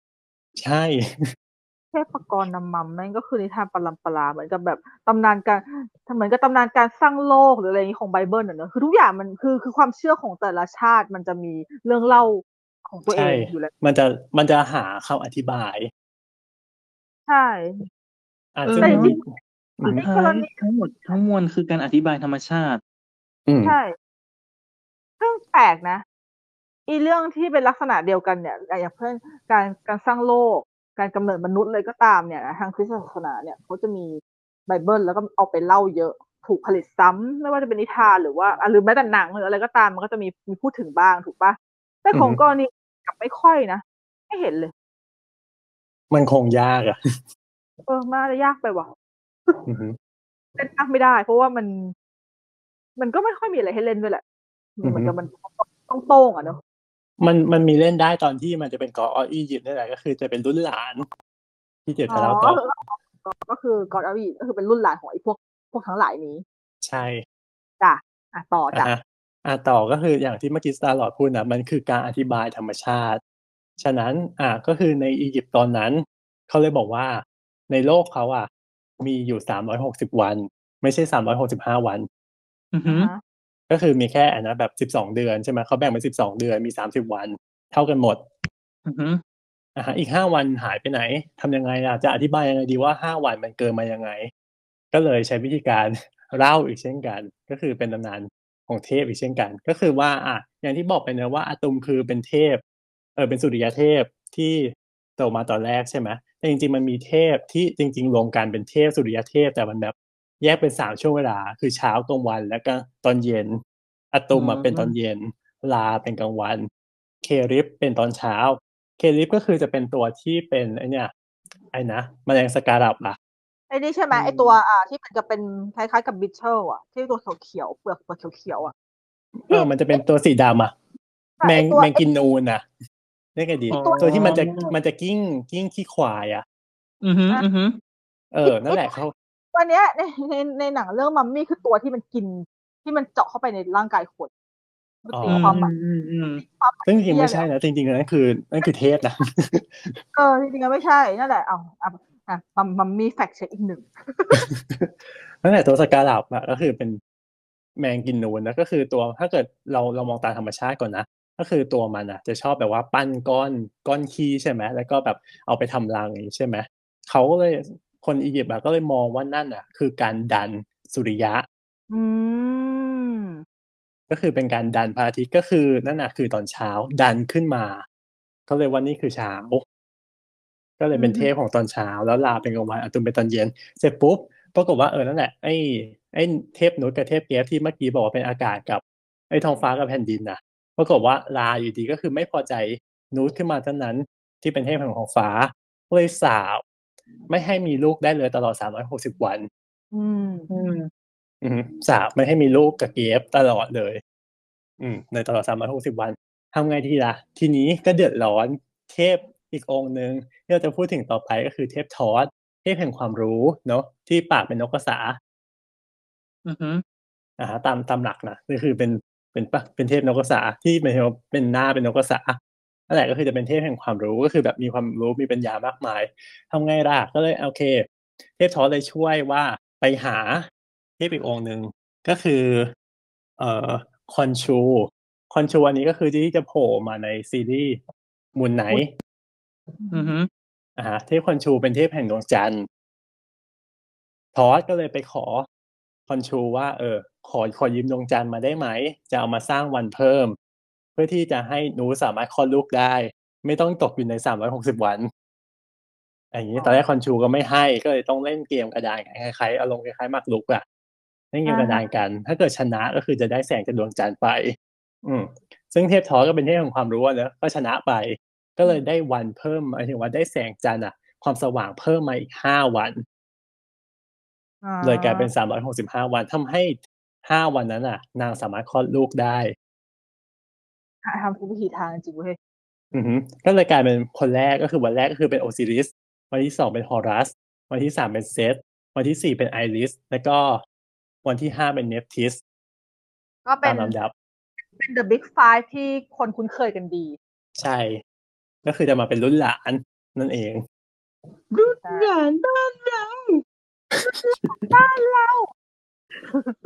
เดี๋ยวเข้าเดี๋ยวเข้าทุก family มาดิกาเอาเดี๋ยว ก็ำไมต้องหายใจเข้าออกกับไปแอนคันโตวะเราสองคนอะมาถึงฉันกับสตาร์ลอร์ดครับ อ๋อ เพราะฉะนั้นตัวละครพวกแต่แต่เราก็คุ้นชื่อรุ่นหลานเหมือนกันนะรุ่นเราคุ้นใช่ชื่อรุ่นหลานมากกว่า รุ่นรุ่นพ่อรุ่นแม่อืมใช่เพราะว่าด้วยความที่รุ่นพ่อรุ่นแม่เป็นเทพธรรมชาติมากไงแบบ มัน อืมเราเพื่อคือเราเราไม่ได้เราไม่ได้ใส่ใจอะเราเหมือนกับมันเหมือนกับเรามองมองเป็นแบบน้ำลมไฟอะเหมือนกับมองเป็นอากาศ เออแต่ถ้าอ๋เกิอดเหพอมืเป็อนนรุ่นว่ารุ่นหลานเขาจะมีแอสไซน์หน้าที่เฉพาะเออตัวใช่ขึ้นมั้งเราเลย เราเลยใช่จำได้จะเพิ่มหน้าที่ขึ้นมา อืมแล้วอีกอย่างหนึ่งหนังก็ชอบทำของรุ่นหลานด้วยใช่เพราะมันเป็นเทพที่ดังที่สุด ใช่ค่ะ มันเรียกยังไงหมายถึงว่ามันปรากฏแบบชัดเจนในเรื่องของแบบเทพพวกหลังความตายนั่นนี่เกี่ยวกับความตายไงมันจะถูกจารึกถูกปรากฏค่อนข้างเยอะกว่า รุ่นพวกนั้นรุ่นพวกนั้นมันแบบเป็นเทพที่แบบว่า เหมือนถ้าเกิดแบบว่าพูดถึงแบบ เอ่อธรรมชาติอย่างเงี้ยค่อยจะโผล่มา หรือว่าแบบจริง ๆ ในพวกในโรงศพก็จะมีโผล่มาบ้างแต่มันแบบไม่ได้เป็นสาระสำคัญขนาดนั้นนะแค่เป็นการบอกอธิบายบางอย่างเฉยใช่เพราะว่าด้วยความที่ด้วยความที่เขาเป็นลักษณะของการบอกเล่ากำเนิดธรรมชาติอะทำให้เทพที่เป็นรุ่นพ่อรุ่นแม่รุ่นรุ่นแรกๆเนี่ย มันไม่มีรูปลักษณ์ที่ชัดเจนๆอืม อืม แต่พอเป็นรุ่นหลานมันมันมีรูปลักษณ์ที่ใช่เขาการ หลักฐานให้เห็นแล้วอือฮึว่าแต่ละตัวหน้าตาประมาณไหนอือฮึในเฮโรกราฟิกอะ มันจะมีแบบใช่มันจะมีเจนอือฮึนั่นแหละอะอะกลับมาที่เรื่องเทพ เอ่อเรื่อง God of Egypt นะนะฮะก็คือถ้าเกิดถ้าเกิดตามในหนังนะก็คือเป็นโอซิริสปกครองอยู่ในโลกใช่ไหมอะซึ่งก็ผิดแล้ว ก็คือจริงๆต้องปกครองยมโลกเฉยๆอะฮะแล้วก็มีมีลูกก็คือฮอรัสเนอะ แล้วก็ไอซิสเป็นเมียซึ่งจริงๆก็แอบงงนะ ก็คือบอกว่าฮอรัสก็คือแบบว่าเกิดมาพร้อมกับโอซิริสเป็นวันที่สองใช่ไหมไอซิสเกิดวันที่สี่ปรากฏอยู่ดีก็คือฮอรัสกลายเป็นลูกโอซิริสเฉย อืมจ้ะอืมงงนั่นแหละ อะก็คือ แล้วก็มีเทพเซตเนอะซึ่งแสดงโดยใครนะลืมชื่ออะบัตเลอร์อ่านั่นแหละ ที่เป็นตัวร้ายอะ ใช่ที่เป็นตัวร้ายจะมาแย่งชิงบัลลังก์ ซึ่งตามตามในอืม ไอเนี่ยตำนานจริงๆอะก็คือจะมีการแย่งชิงกันจริง ๆ แต่ถ้าเกิดมันไม่ใช่รูปแบบอย่างนั้นอ่าฮะอือฮึแล้วแล้วแล้วในตำนานจริง ๆ เซตเป็นตัวร้ายอย่างนั้นจริงๆป่ะ ร้ายส่วนหนึ่งอ่าอะ เดี๋ยว อะงั้นเดี๋ยวเล่าตำนานของเซตให้ฟังแล้วกัน ก็คือเซตเนอะก็คืออยาก อยากปกครอง เหมือนกับโอซิริสบ้างนั่นแหละ ก็คือเป็นอารมณ์แบบ เออเรียกไงดี พี่ชายน้องชายที่แบบ ที่ทุกบ้านจะมีปัญหากันนะอิจฉากัน อะไรอย่างเงี้ยอ่า อ่าฮะ ก็เลยแบบ เออโอซิริสลองเข้าไปนอนในโรงนี้สิ ดูว่าพอดีกับตัวพี่ไหมอะโอซิริสก็เชื่อ ก็เลยลงไปนอน เสร็จปุ๊บก็ปิดฝาโรง แล้วก็ถ่วงน้ำเลย จ้าโอ้อืม ร้ายกว่านั่โลนแหละ กิ ไปถ่วงน้ำ แต่ก็ไปติดอยู่ที่หนึ่งอะเสร็จปุ๊บก็สักพัก ก็คือช่วยกลับมาได้ เสร็จปุ๊บก็อีกรอบหนึ่ง ก็เลยจะฆ่า ทีเนี้ยฆ่าเสร็จปุ๊บ ก็เลยมั่งว่าบอกว่าฉีกออกเป็นสิบสี่ชิ้น ไม่ก็สิบหกชิ้นอย่างเงี้ยฉีกร่างของโอซิริสนะแยกออก แล้วก็กระจายไปทั่วอียิปต์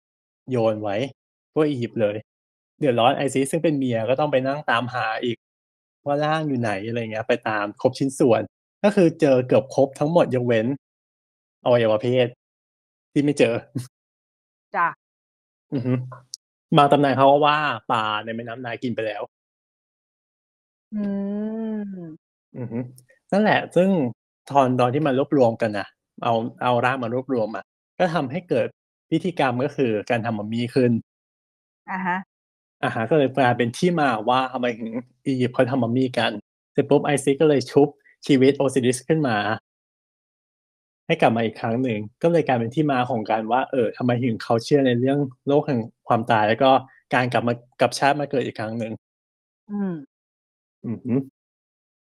ประมาณนี้ แต่ในหนังก็คือไม่ใช่จ้ะ ก็คือแค่ฆ่ากันต่อหน้า แล้วก็ แย่งชิมบัลลังก์ไปเลย นั่นแหละประเด็นเอาอย่างนี้ แล้วอย่างนี้ก็เลยเหรอ สรุปแล้วก็คือ EP นี้เนี่ยเป็น EP ลูกของการบิดเบือนประวัติศาสตร์เนอะค่อย ๆ ค่อย ๆ หยิบหนังเออที่แม่ง ที่แม่งมั่วออกมาเล่าทีละเรื่อง แค่นั้นแหละ เจาะ เจาะทีละประวัติศาสตร์ เจาะเจาะทีละส่วนเลยอย่างนี้เอ้ยแต่มันแล้วมันในหนังมันมีเกรดนิดนึง ตรงที่หมายถึงว่ามันมีความแบบเกือบจริงนิดนึงอ่าตรงที่ไอ้นะที่เซตสู้กับฮอรัสฮอรัสที่เป็นลูกของโอซิริสอะนะฮอรัสเป็นเทพเทพแห่งท้องฟ้าหมายถึงว่าในแง่เออเขาเรียกว่าอะไรเจ้าแห่งท้องฟ้า เพราะว่าเป็นเป็นอินทรีย์อืมอืมก็คือเขาก็สู้กันและทำให้เสียดวงตาไปข้างหนึ่ง อ๋อใช่เพราะตัวละครในหนังก็ก็ก็ตาบอดไปข้างหนึ่งใช่ตาบอดไปข้างหนึ่งซึ่งในไอเนี้ยเอ่อในตำนานจริง ๆอะก็คือจริง ๆ เป็นอย่างนี้จริง ๆ ก็คือหมายถึงว่าฮอรัสจะเสียตาให้เซตไปข้างหนึ่งอ๋อไอซึ่งดวงตาซึ่งดวงตาของเขาอะเขาเขาบอกว่าจริง ๆ แล้วดวงตาของฮอรัสทั้งสองข้างอะ คือเป็นสุริยะทั้งคู่ แต่พอโดนเสียดวงตาไปข้างหนึ่งอะทำให้ดวงนั้นอะมันสข้างซ้ายอะสว่างน้อยกว่า ก็กลายกลายเป็นดวงจันทร์อืมส่วนข้างขวาคือพระอาทิตย์โอ้โหถ้าจำถ้าพี่จำไม่ผิดอะนะ เรื่องเนี้ย ด้วยความที่เขาเซตเรื่องให้มันเป็นแนวแบบ เอ่อ ลักษณะของเควสอือฮึคือมันเลยมันเลยเป็นการปูทางให้ เราสามารถที่จะไปพบเจอกับเทพเจ้าของอียิปต์ตามด่านต่างใช่ใช่ใช่ๆมากกว่าโดยเพื่อคือ เพื่อคือมันไม่ได้สร้างสรรค์อะไรเลย เกี่ยวกับประวัติศาสตร์ของอียิปต์หรือเทพเจ้ามันมันแค่เหมือนกับแค่เอาเทพเจ้าอียิปต์มา มาอยู่ในด่านนี้ ให้ให้พระเอกเจอ ใช่ เอาอะไรบางอย่างแล้วเพื่อที่จะไปช่วยฮอรัสอือะไรมอย่างเงี้ยอือฮึเออ คือจำได้แค่เนี้ยว่าแบบแล้วแล้วแล้วระหว่างทางก็คือเจอเทพต้องหลายตัว ใช่ใช่ก็เออถ้าเกิดอย่างในฉากเด่นๆตอนแรกนะที่สู้กันก็จะมีเทพที่แบบว่ากลางปีกออกมา คลุมสวยอ่าๆอันนี้ก็คือเนฟทิสเนอะพระเอกนี่เบสเบสจากเทพจริงไหมนะที่ชื่อเบกอะฮะพระเอกอะชื่อที่ชื่อเบกอะพระเอกที่เป็นนเดชน์อะนะหน้าเหมือนอืนมเดชน์นเดชน์เป็นคน คนอ๋อไม่ได้เบสมาจากเทพใช่ไหมอะไม่เกิมีดมไม่นุษมีย์เป็นมนุษย์นี่อือฮึเป็นมนุษย์ธรรมดา อือฮึ ที่ที่ช่วยเทพได้ เออเหมือนกับแค่เอาเอาอีกตัวละครสองตัวนี้มาไปเจอเทพต่างๆจริงแค่นั้นเลย อือฮึอ่าแล้วก็เออมามาที่มาเจอแล้วทิชาราเนอะมาเจอทิชาราที่เป็นเทพทอสอ่าฮะอือฮึเทพทอยก็ที่เล่าไปแล้วในประเทศแห่งความรู้ แต่ก็คืออม มาในอีกรูปแบบหนึ่งก็ เออประหลาดดี แล้วมาในลุคที่แบบยังไงดีอะ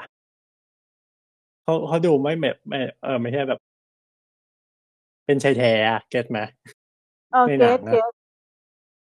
ก็ก็ก็คือก็คือมามาในลุกมาในลุกแบบใหม่แบบสับตัวแม่อะไรอย่างนี้หน่อยแบบได้เหรอวะเออก็เออจริงได้แหละก็ได้แหละแต่แบบอะไรวะ แต่แค่งงนิดนึงมันดีเนี่ยที่ทำลายภาพจำเอ๊ะ มันดีที่ที่ทำให้ตัวละครตัวเนี้ย มีสีสันจริงใช่อืมๆหมายถึงหมายถึงแบบคือเพื่อคือเขาเป็นตัวที่ค่อนข้างขโมยซีน เพราะว่าคนในเรื่องก็เอ้ยคนคนทุนดูก็ชอบ อืม อืม แต่มันตรงกับของจริงไหมอะไรไหมก็มันก็ไม่ตรงหรอกอ่าฮะเพราะจริงๆทอยก็มีเมียนะแค่นั้นแหละประเด็นอือฮึเป็นนักโจทย์เหมือนกัน เพราะว่าทอสเนี่ยเขาเขาคือคือคือในเรื่องอะ มันมีมันมีการไขปริศนากับสฟิงค์ด้วยถูกปะใช่ ซึ่งไอการซึ่งซึ่งไอตำนานการไขปริศนากับสฟิงค์เนี่ยมันเป็นตำนานที่คนเขาเล่ากันมาเยอะว่าแบบปกติสฟิงค์เขาจะถามคำถาม แล้วก็ถ้าเกิดสมมติว่าตอบไม่ได้เนี่ย ก็จะไม่สามารถผ่านผ่านด่านได้ อือฮึอะไรประมาณเนี้ยไอคำถามอันเนี้ยมันมีมันมันมีอยู่ในแฮร์รี่ด้วย อ๋อแต่อ่าแค่ว่าฮะในหนังไม่ได้เล่าในหนังไม่มี มีอยู่ในหนังสือ อืมอืมอืมคุ้นคุ้นๆอยู่ ที่แฮร์รี่กับเซดริกต้องผ่านต้องผ่านต้องผ่านสฟิงค์อะอือฮึในวงกตเลยอย่างเงี้ยเออคือจริงๆ concept ของของสฟิงค์พี่ก็ว่าน่าสนใจนะ คือแบบว่าเขาตีความสฟิงค์เป็นเป็นการเดียนจริง ๆ หมายถึงเป็นเป็นคนเฝ้าทรัพย์ เป็นคนเฝ้าทางเข้า เป็นคน จริงๆเขาว่าทำหน้าที่อย่างนั้นนะหมายถึงว่าโดยโดยประวัติศาสตร์อะโดยเออโดยประวัติศาสตร์แล้ว แต่แค่เขาไม่ได้ตั้งคำถาม อืม แต่เป็นลักษณะของการกาด เป็นลักษณะของการป้องกันปกป้อง อืม อะไรบางอย่างแต่ว่าเออคือมันเสียดายเพราะจริง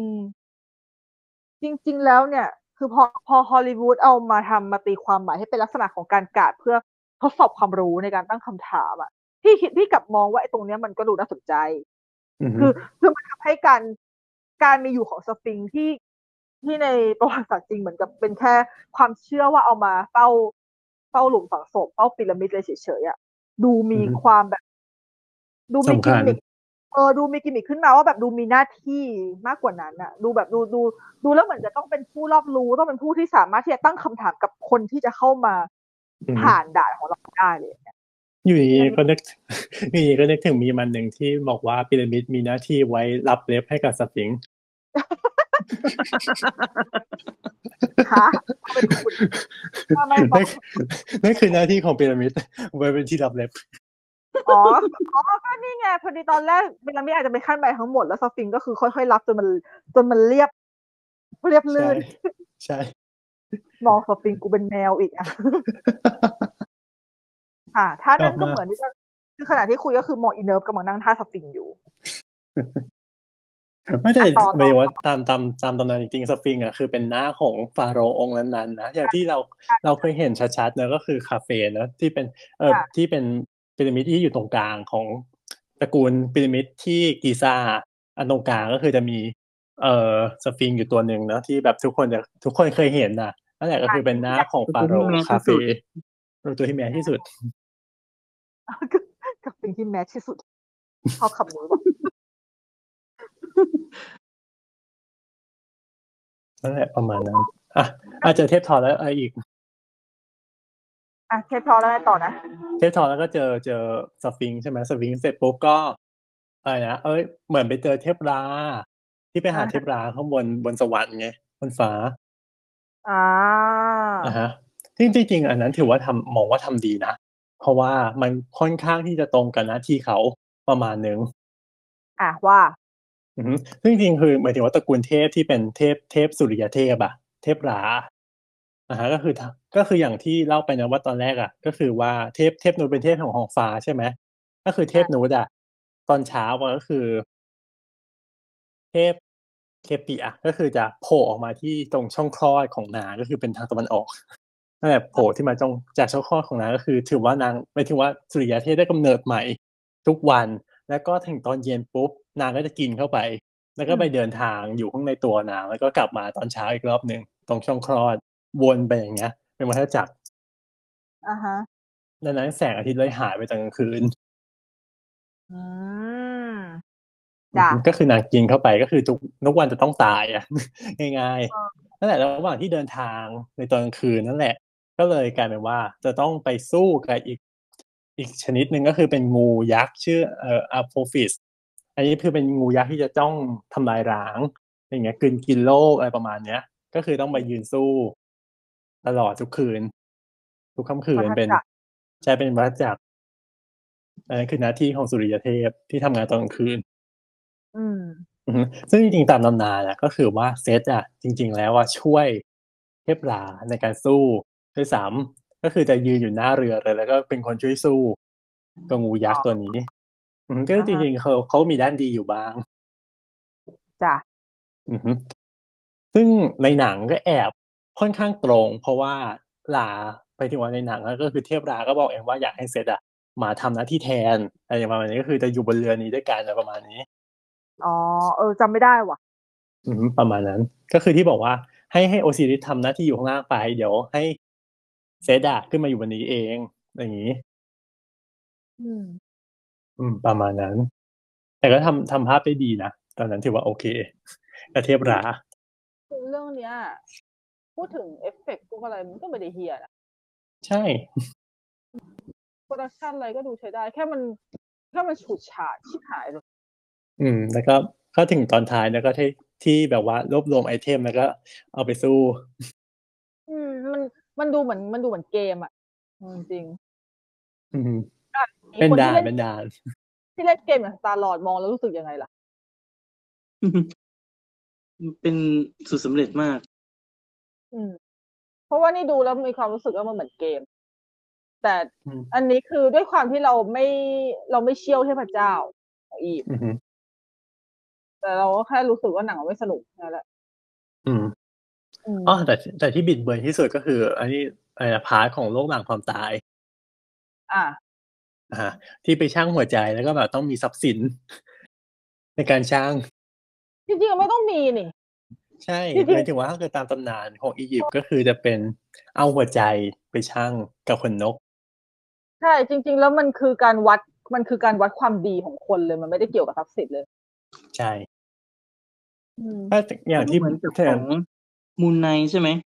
ใช่ใช่อันนั้นแหละก็คือมูลไนท์เอามาค่อนข้างตรง อ่าอือฮึคือคือพอเขามาอย่างนี้ปุ๊บอะพี่มีความรู้สึกว่า Moon Knight อะเขาอุดจุดบอดตรงนี้ได้เยอะนะใช่ เพราะว่า Moon Knight อะทำเทพค่อนข้างค่อนข้างตรงกับตำนานเอาใช่คือเขาเล่นออกมาได้ตรงกับตำนานอาจจะเป็นอาจจะเป็นเพราะด้วยยุคสมัยจริงๆกอร์ดบีมันก็ไม่ได้เก่าขนาดนั้นปะวะ เนี่ยอืมมันคือมันคือมันคือตัวอย่างให้เห็นว่าจริง ๆ แล้วอะถ้าเกิดฮอลลีวูดจะทำโดยที่ไม่ไม่ทำให้มันเละอะเขาทำได้อือฮึถ้าไม่ถึงว่าต้องต้องชื่นชม Moon Knight อันไหนๆก็พูดแล้วก็ชื่นชม Moon Knight นิดหนึ่งก็คือว่าเขาดูทำโอเคในการที่แบบไม่เอาเทพทั้งหมดมาใช้อะหมายถึงว่าไม่ได้เอามาปู้ยี่ปู้ยำขนาดนั้นนะแค่หยิบบางคนมา และที่เหลือใช้อวตารนะอ่าอ่าอ่าอ่าใช้เป็นตัวแทนแทนอะไรเงี้ย ไม่ได้แบบอ่าต้องต้องแคสเป็นคนอียิปต์นะ แล้วก็แบบใส่ชุดอย่างนี้นะอะไรเงี้ยคือแบบเอาอันนั้นคือเอาเป็นแค่แบ็กกราวไปเลย แล้วก็แบบเอาเอาแค่บางตัวที่จะโผล่มาเด่นแล้วก็ที่เหลือก็คือเป็นอวตารให้หมดอ่าฮะ อืมรู้สึกตรงนี้ทำโอเคว่า เออ ไม่ต้องไปถึงกระแตะว่าแบบ เอาเทพมาเล่นอะไรอย่างเงี้ย จริงคือมันไม่จำเป็นที่จะต้องเอามาปูยิปเพราะจริงๆอะคือจะบอกว่ากอสอียิปต์อะถ้าเกิดสมมติว่าเขาจะทำให้มันเป็นแบบ ลักษณะเชิง quest แบบเนี้ยจริงๆมันก็ไม่ผิดคือเขาสามารถเล่นอืมได้ แต่พี่กำลังมองว่าการที่เขาทำมาเป็น quest แล้วเขาแค่ให้อีตัวมนุษย์ไปเจอเทพในแต่ละด่านปุ๊บมันดูยัดเยียดมาอย่าคือเยียดเออเฮ้ยแต่อันนี้มันเป็นความยัดเยียดที่มันมันคือความหมายว่ายัดเยียดจริง ๆ เพราะว่าพี่มองแล้วพี่ไม่เห็นความจำเป็นเท่าไหร่ในแต่ละด่านที่จะต้อง เจอเทพองค์ไหน นอกจากแค่จะพามาเจอเทพให้มาสมกับเชื่อเป็นกอส of อียิปต์ทั้งที่จริง ๆ แล้วอะความประเด็นเอ่อประเด็นคอนเซปต์ของกอส of อียิปต์ตอนแรกเลยมันคือ ความขัดแย้งของเซตกับพอรัสแค่นั้น ถูกปะอืมอืมเออซึ่งแล้วจจริริงงๆๆแล้แล้ววไม่ถึงว่า คือเทพก็สู้กันเองก็ได้ ไม่ต้องมีมนุษย์เออ แล้วจริง ๆ คือ เอ่อความขัดแย้งของเซนและฮอรัสมันก็มีจริงมันคือมันมันเป็นสิ่งที่เขาเล่ากันมาจริงๆนี่อ่าใช่ เออนั่นนั่นแหละ คือ มันเลยแบบมีความรู้สึกว่าไอ้ที่เหลือเขาเขายัดเยียด อืมอืมเหมือนกับถ้าเกิดสมมติเขาไปตั้งชื่อหนังว่า Set vs Horus มันจะไม่มีใครดูอะก็จริง เออเขาก็เลยตั้งว่าเป็น Gods of Egypt แต่พอพอเป็น Gods of Egypt ปุ๊บถ้าเกิดว่าพื้นเส้นเรื่องที่จะเอาแค่เซตกับฮอรัสสู้กันล้วนๆโดยที่ไม่เอาเทพตัวอื่นมาเลยปุ๊บมันก็อ้าวแล้วมัน Gods of Egypt ตรงไหนวะอืมเออ ก็เลยกลายเป็น อะงั้นโอเค เอาเซตกับพอรัสเป็นเป็นเป็นเบสเอาเอาโครงเอาเป็นเบสแต่ที่เหลือก็อะเราจะมาเจอกันหน่อยเราสร้างเราสร้างมนุษย์ไปเจอทุกคนดีกว่า อืมประมาณให้นั้นรู้แหสึกละเชื่อมโยงเออให้รู้สึกเชื่อมโยง ซึ่งมันดูแท้แท้แต่ก็แบบเออแต่พอมาเป็นมูลไนท์มันก็อย่างที่ปอนบอกว่า เออ คือเราไม่จำเป็นที่จะต้องใส่ยัดทุกอย่างเข้าไปอย่างนั้น แต่เราใช้เราใช้อวตารเราใช้อืมการพูดถึง เราใช้พลังบางอย่างที่เกิดขึ้นอืม ใช่ไหมใช่วันนี้เอาจริงๆก็ดูมูลไนท์ครบหมดแล้วแต่ว่าก็ก็แอบจำไม่ได้ขนาดนั้น เพราะว่าอือฮึมันไม่ได้สนุกขนาดแบบโอ้ยดูแล้วติดตาตรึงใจเลยเนี่ยเออแต่เราลืมแค่พูรู้ดอีกคนหนึ่งเออว่าลืมว่าพูดอีกคนหนึ่งเลยในก่อนเอาอียิปต์ตัวที่เป็นเทพที่เป็นผู้หญิงสวยๆอะที่เป็นเมียฮอรัสอะอ่าชื่ออะไรนะ อันนี้คือหาเธอ เป็นเทพที่ไม่ค่อยดังเท่าไหร่อ่าอ่าใช่ในแง่หนึ่ง ก็คือจริง ๆ แล้วโดยโดยหลักหน้าที่ของเขาก็คือเป็นเทพที่คุ้มครองฮอรัส เป็นคุ้มครองฟาโรห์แล้วก็บางบางว่าบางทีก็เรียกว่าเป็นเมียด้วย ก็คือนางเป็นเออสตรีแห่งทิศเป็นประจิมทิศประจิมนี่ที่เลยนะตะวันอะไรนะตกตะวันตกปะอืมแล้วตะแล้วตะวันออกคืออะไรอาคาเนย์เหรอไม่ใช่ไม่ใช่สิ แต่จำไม่ได้ว่าใคร อ้าวไม่หมายแต่แค่ถึงมันหมายถึงหมายถึงชื่อเรียกทิศมันมันเป็นชื่อต้องแปลไทยเป็นไทยอะนะครับประจิมประจิมตะวันตกเนอะตะวันออกอะไรวะ ชิบหายลืมอ๋อเหนืออุดร เออตะวันออกบุรพาอ๋อเออใต้ทักษิณตะวันออกเฉียงใต้คืออาคเนย์เออนั่นคือความหมายของฉันนั่นแหละฉันจำไม่ค่อยได้แต่ว่าฉันมีความรู้สึกว่าแบบประจิมทิศเมื่อกี้คำคำเมื่อกี้คือต้อง ต้องเซตตัวเองนิดนึงอะไรนะคือทำไมฉันต้องแปลไทยไทยว่ามันก็พูดมาเลยตะวันตกที่ให้มันเก๋หน่อยจ้าจ้าจ้าดูแบบดูรุ่มรวยทางภาษาใช้รุ่มรวยทางภาษา เด็กรุ่นใหม่งงเองว่าภาษาแปลว่าอะไรจริงขอโทษที่โง่หมายถึงฉันนะขอโทษที่ฉันแต่ลืมแต่ความเก๋ของฮาร์เทอร์อย่างหนึ่งจริง ๆ แล้วหมายถึงว่าเป็น ความเก๋ของทุกตัวแหละแต่ฮาร์เทอร์มีความเก๋กว่าอย่างหนึ่งในในรูปของตัว hieroglyphic อะอะฮะเฮโรกราฟิกของเขาจะเป็นรูปสี่เหลี่ยม ที่มีนกอินทรีอยู่ข้างในอือฮึอะมันเป็นการบ่งบอกว่าแปลว่าบ้าน บ้านของฮอรัสอ๋ออ๋อเลยไปทำให้แปลว่าคุ้มครอง ฮอรัสอืม ได้ หรือเป็นบ้าน บ้านคือเมียก็ได้ ถูกไหมอ่าใช่ บ้านคือเมียก็ได้ แบบว่า ใช่ ก็คือเป็นคนที่ เป็นคนที่ผัวต้องกลับมาหา ใช่อ่าประมาณนั้น ค่ะ อือฮึ แล้วฮอรัสก็ถูกโยงกับเป็นไอ้นี่ เป็นด้วย เป็นฟาโรห์ด้วย เป็นตำแหน่งของฟาโรห์ ฟาโรห์ของ ของบนพื้นโลกอะก็คือเขาจะเรียกว่าเป็นฮอรัส อะไรอย่างเงี้ย ก็คือเป็นสื่อแทน ฉะนั้นก็คือ ฮาร์เทอร์ก็จะถือว่าเป็นผู้คุ้มครองทั้งฮอรัสและเป็นผู้คุ้มครองฟาโรห์ไปในตัวประมาณนั้นอะอะกลับมาที่เรื่องโลกหลังความตายนิดนึงที่มันบิดเบือนยังไง มันบิดเบือนตรงที่บอกว่าเนี่ยต้องเอา เอ่อทรัพย์สินใช่ไหมมามาชั่งน้ำหนักอืมซึ่งจริง ๆ มันก็คือไม่ใช่เนาะจริง ๆ มันคือ เอาแค่หัวใจมาชั่งกับขนนกขนนกของอามัดอามัดเป็นอีกเทพอีกองค์หนึ่งจริง ๆ เป็นอยู่ในตระกูลลูกของอาตุมนั่นแหละ เป็นเทพแห่งการจัดระเบียบอือฮึอือฮึ เป็นอือฮึเทพแห่งความระเบียบเรียบร้อย อย่างนี้สวยๆอย่างอย่างที่บอกไปนะว่าตอนที่ทำมัมมี่ใช่ไหมก็คือเราจะเอาเครื่องในออกหมดเลยใช่จะเหลือสิ่งเดียวไว้ในร่างกายก็คือหัวใจ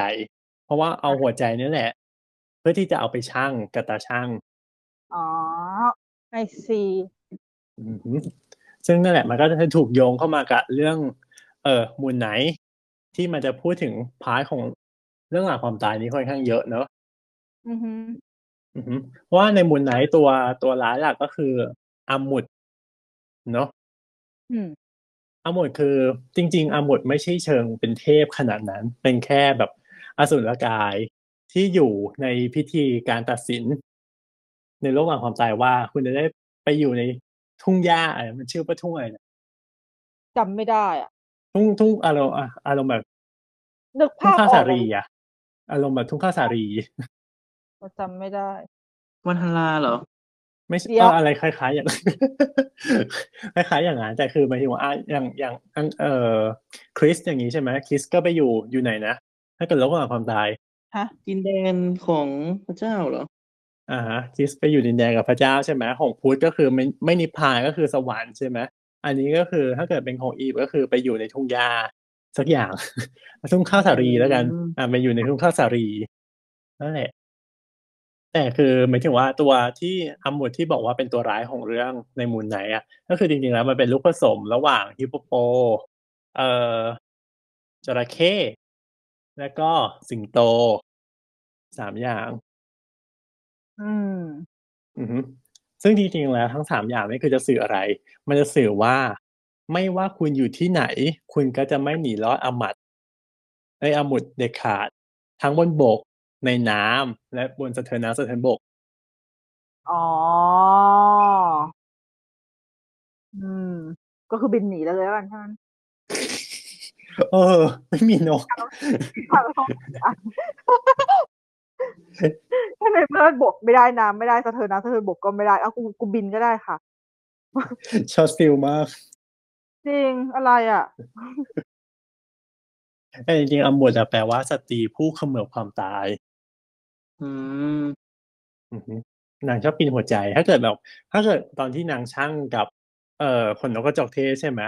ช่างแล้วปรากฏว่าหัวใจอะหนักกว่าขนนกอะ ก็คือ อีกคนนั้นก็คือจะโดนกินหัวใจทันที ก็คือจะไม่ได้ไปเกิดอ่าฮะ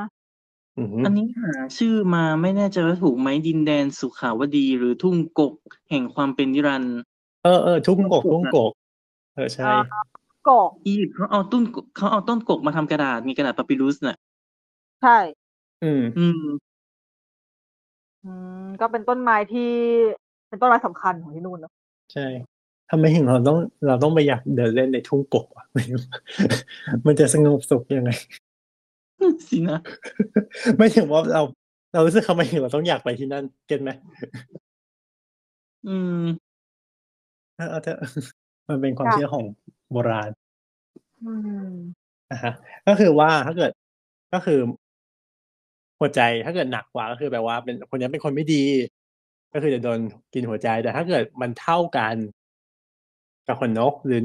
ขนนกหนักกว่า อันนี้คือโอเค คุณจะได้ไปทุ่งทุ่งกบอืม แต่ความดีอย่าง แต่ความดีอย่างดีงามอย่างหนึ่งคือว่า คนที่ตายเขาก็กลัวว่า จะหัวใจจะหนักกว่าเช่นกัน ทีนี้จะทำยังไงล่ะ ก็เลยมีบทอันนี้ด้วยหมายถึงว่าจะมีคัมภีร์ ซึ่งจะเป็นบทปฏิเสธทุกข้อกล่าวหา ก็คือ ก็คือแบบว่าไงหมายถึงว่า ก็คือถ้าเกิดมันหนักอะ ก็คือจะบอกว่าเนี่ย ฉันปฏิเสธทุกข้อหามันไม่จริงอย่างเงี้ยก็ให้แบบว่า ที่ประชุมตรงนั้นอะ ช่วยช่วยกูหน่อย ประมาณนี้อืมจงเชื่อหน่อยเพราะมันไม่จริงนะอะไรประมาณนี้ อือฮึอืมนั่นแหละประมาณนั้น แต่จริงๆ ถ้าพูดถึงแล้วเนี่ย มันเลยกลายเป็นว่ามุนไนท์อะเขาเขาตีความภาพขั้นตอนของการไปโลกแห่งความตายก็คือ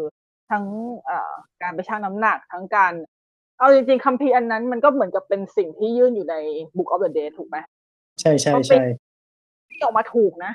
จริงให้ถูกถูกหมายถึงว่าการที่จะนั่งเรือไปก็ใช่ก็คือต้องนั่งเรือไปก่อน แล้วก็ไปเจอที่ตรงนั้นอะไรอย่างเงี้ยๆใช่เขาตีออกมาดีนะตีออกมาแบบ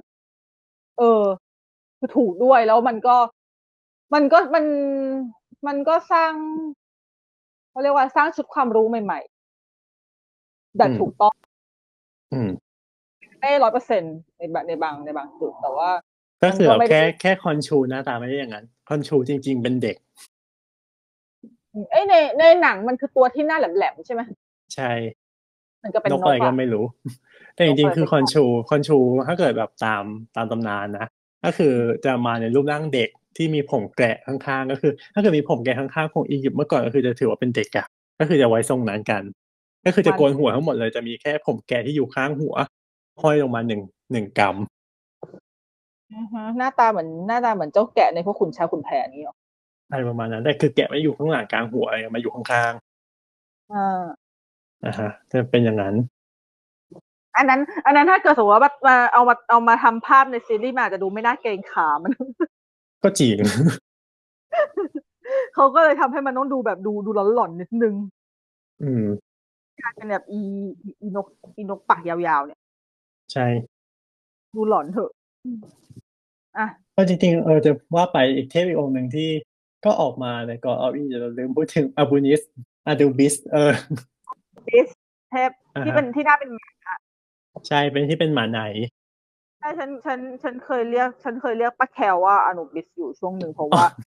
ช่วงที่แคลเด็กๆอะแคลมันจะหน้ายาวแล้วก็หูยาวมาก อืมก็มีความรู้สึกว่าแคลอะหน้าเหมือนกับอนูบิสที่สุดในบ้านเลยอืม แต่ว่ายิ่งแก่ก็ยิ่งกลายเป็นป้าอ้วนก็เลยเอาไม่เหมือนแล้วอืมก็เลยเลิกเรียกก็คืออาดูบิสก็คือเป็นลูกของเซตกับเนฟทิสอะฮะ เอ้ย ไม่ใช่ดิพูดผิดพูดผิดพูดผิดพูดผิด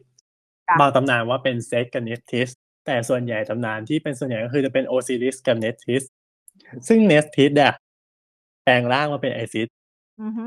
แล้วมันมีเพศสัมพันธ์กับโอซิริสเลยกลายกลายเป็นอานูบิสโอ้โหคือแอบมีนะ แอบมี โดยไม่ให้ไอซิสรู้ ก็คือมีชู้แค่มีชู้แย่มาก เนฟทิสร้าย แต่ไอซิสก็คือไม่ว่านะไอซิสก็คือยังรักอาบูนิสนะอือฮึนั่นแหละก็คือจริงๆเขาเป็นเทพแห่งการแบบว่า เกี่ยวกับห้องกับความตายเนื้อะพา พาคนตายไปโลกหน้า แล้วก็ต้องอยู่ในพิธีกรรมดองศพ อย่างนี้เพราะว่าอนูบิสก็เป็นหนึ่งในเทพที่คนน่าจำได้มากที่สุดอีกคนหใช่นึ่งเพราะด้วยความด้วยความที่หัวเป็นหมาไปแหละแล้วแบอืบมว่าโดแล้วดแบบเด่นคือไม่ว่าจะไปที่ไหนก็จะเจออนูบิสอะใช่หนังหลายเรื่องก็มีอาดูมิโผเดอะมอมมี่ก็มีทำค่ะกองกองทัพอนูบิส ซึ่งเออ มันไม่มีจริงเว้ยตลกพอมากเลย มันไม่ได้มีกองทัพอนูบิสอะไรขนาดนั้นเลย แต่ก็ก็ขายได้อะเนาะอืมนั่นแหละ ฉะนั้นตอนนั้นน่ะเพราะว่าใน setting ของ The Mummy ที่อยู่ในเอ่อ Universal Studio อะสวนสนุกอะอืมก็คือมีตัวอนูบิสเรียงรายเลยเว้ย ครับ ค่ะ เยี่ยมต่อต่ออ่าฉะนั้น เออ เวลาเขาทำการดองศพอะพวกพวกแบบว่านักบวชแหละก็เลยต้องใส่หัวอานูบิสไว้เพื่อให้ว่าแบบเอออานูบิสอยู่ในที่ที่ทำศพนะอะไรประมาณนี้ เพราะว่าจริงๆเขาแบบว่าเป็นอานูบิสเป็นหัวหน้าในการแบบ การทำศพดองศพเลยอะอือฮึอือฮึประมาณนั้น ครับ กลับมาที่บูนไนท์เหลือเทพอะไรอีก อีกองค์หนึ่งที่น่ารักน่ารักเลยที่เป็นฮิปโปอ่าฮะ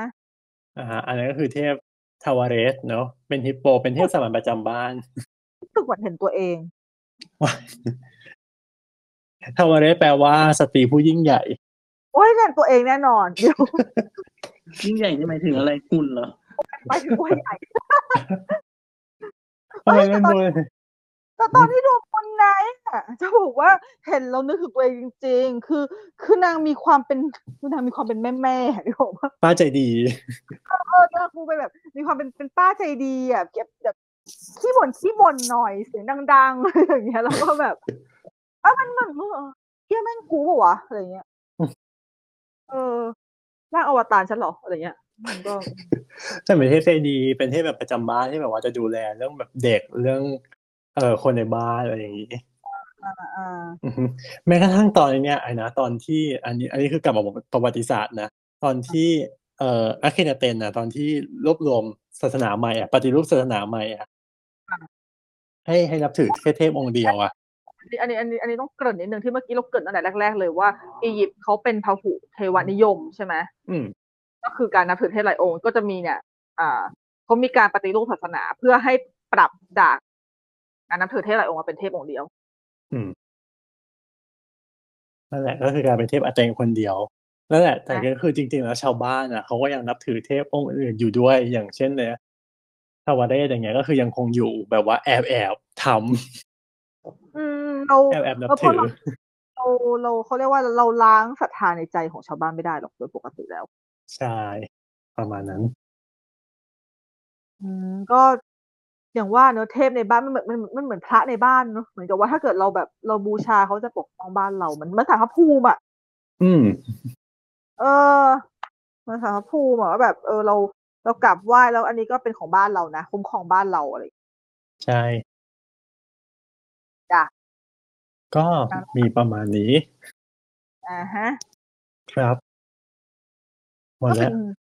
เออก็ขำๆปะอืม ก็สนุกดีเหมือนกันนะเอาเอาเอาเอาเอาเอาหนังที่แบบดูแล้วไม่น่าจะ ไม่น่าจะมาขอประวัติศาสตร์หาอะไรได้มาขอเล่น ดูมีดูมีความเป็นอีพีลูกดี อือฮึ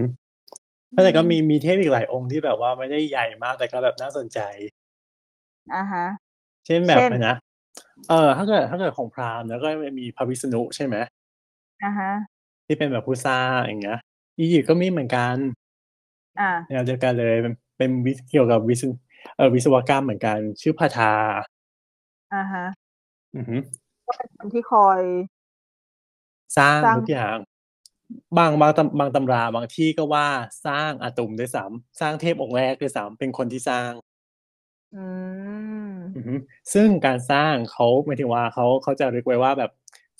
ด้วยการเอ่ยวาจา จะคุ้นไหมมีความคุ้นไหมคุ้นกับไม่คคุ้นริสต์ไหมไม่ ตอนสร้างโลกพระเจ้าสร้างทำยังไง ยังไงว่าเลยว่ะ จงมีแสงเพราะตอนแรกที่ทุกอย่างมันดำมืดไงแล้วก็พระเจ้าก็พูดว่าจงมีแสงแล้วแสงสว่างก็เกิดขึ้นอ๋อเหรอมอือฮึโปรดจะถามฉันฉันเป็นคนไม่มีศาสนา นั่นแหละก็ก็เลยหมายถึงว่าหลาย ๆ คนก็มองว่า เนี่ยอาจจะเป็นหมายถึงว่าเป็น เชื่อมโยงหมายถึงว่า อาจจะเป็นแบบต้นสายไปลายเหตุว่าทำไมถึงคริสใช้วิใช้บอกว่า เอ่ยด้วยวาจาในการสร้างอือฮึ เพราะว่าตอนที่พาทาก็ใช้วิธีนี้ เอ่ยวาจาเหมือนกัน อืม แต่อันนี้มันเป็นเรื่องละเอียดอ่อนนะ ใช่ แต่มีคนเออสามารถยึไม่ถึงว่ามันโยงไปอ่าได้ว่าอ่าเป็นอย่างนั้น ไม่ถึงว่าความเชื่อไงทำเพื่อมันสุกส่งต่อแล้วบางอย่างมันถูกเก็บไว้อะไรอย่างเงี้ย อืมอือฮึเพราะจริงๆเหมือนกับเคยอ่านเจอเหมือนกันเรื่องเกี่ยวกับกกรณีความเชื่อ ของพวกบรรดาอารยธรรมโบราณที่ถูกส่งต่อมาในศาสนาที่เป็นที่เป็นศาสนาพระเจ้าองค์เดียวอะอือฮึอืมเยอะแต่มันแค่เป็นเรื่องละเอียดอ่อนมากๆด้วยเพราะว่าอืมพอมาเป็นศาสนาที่นับถือพระเจ้าองค์เดียวปุ๊บเนี่ยเขาจะมีชุดความเชื่อของเขาหนึ่งร้อยเปอร์เซ็นอืมที่ที่จุดเดียวที่องค์รวมเดียว อืมนั่นแหละ แต่ว่าในกรณีของการที่นับถือพระเจ้าหลายองค์มาก่อนเนี่ย เขาจะมีความเชื่อแยกย่อยในแต่ละ ในแต่ละทุกเอลิเมนต์เลยของของรอบตัว ใช่ใช่นั่นแหละอะอะปิดอีกองค์หนึ่งก็ได้โดดเด่นอ่าฮะโดดเด่นในอีกแบบหนึ่งเทพมินอ่าฮะ ว่าถ้าเกิดเราไปดูภาพศิลาจารึกต่างๆอะเทพมินอะจะมีอะไรที่แบบว่าโดดเด่นออกมามากเลยก็คือการอวัยวะเพศจะแบบตั้งฉีหรือว่าศิลาจารึกพ่อขุนรามคำแหงมีไหมพี่ชันไม่ใช่ ไม่ถึงว่าในแบบว่า ภาพแกะสลักอย่างเงี้ยอ่าฮะอวัยวะเพศก็แบบตั้งฉีแบบเด่นก็คือมากก็คือจะรู้ทันทีว่านี่คือเทพมินอือ๋อมก็คือแบบว่าสิวลึง มีความอะไรมีควประสุมาณขนั้นนั้นใช่อ่าไหมฮะแต่ส่วนใหญ่จะเป็นภาพที่แบบว่าอันนี้หมายถึงว่ามองแต่ด้านข้างไงแต่ถ้าเกิดเป็นแกะสลักที่เป็นด้านหน้า มีการทำยื่นออกมาด้วยนะ ก็พยายามเนอะอืมอ่าให้ถ่ายเป็นเทพเกี่ยวกับอะไร ถ้าเกิดไม่จูรู้ยาวขนาดนั้นอืมเกี่ยวกับครอบครัวเหรอ ไม่ใช่ เอ้า เป็นเทพทำแห่งนาความ เออ เป็นเทพแห่งความอุดมสมบูรณ์ อืม โอ้ยทำมีตาที่นาก็ตาย นั่นกี่พันปีมาแล้วฮะ ไม่ได้นะคะ ผู้หญิงไม่ถูกใจสิ่งนี้ อืม ก็ อืม อุดมสมบูรณ์ อืม โอเค โอเค อืมเป็นการตีความตีความความเออุอดมสมบูรณ์อีกแบบหนึ่งโอเค ก็สำหรับสำหรับสมัยนั้นไม่ไม่ไม่ มันเป็นเรื่องปกติมันเป็นเรื่องปกติ ใช่ ใช่ เพราะอย่างที่พี่พูดถึงศิวลึงขึ้นมา มัน มันก็มันก็กรณีเดียวกับที่เขมรบูชาศิวลึงนั่นแหละ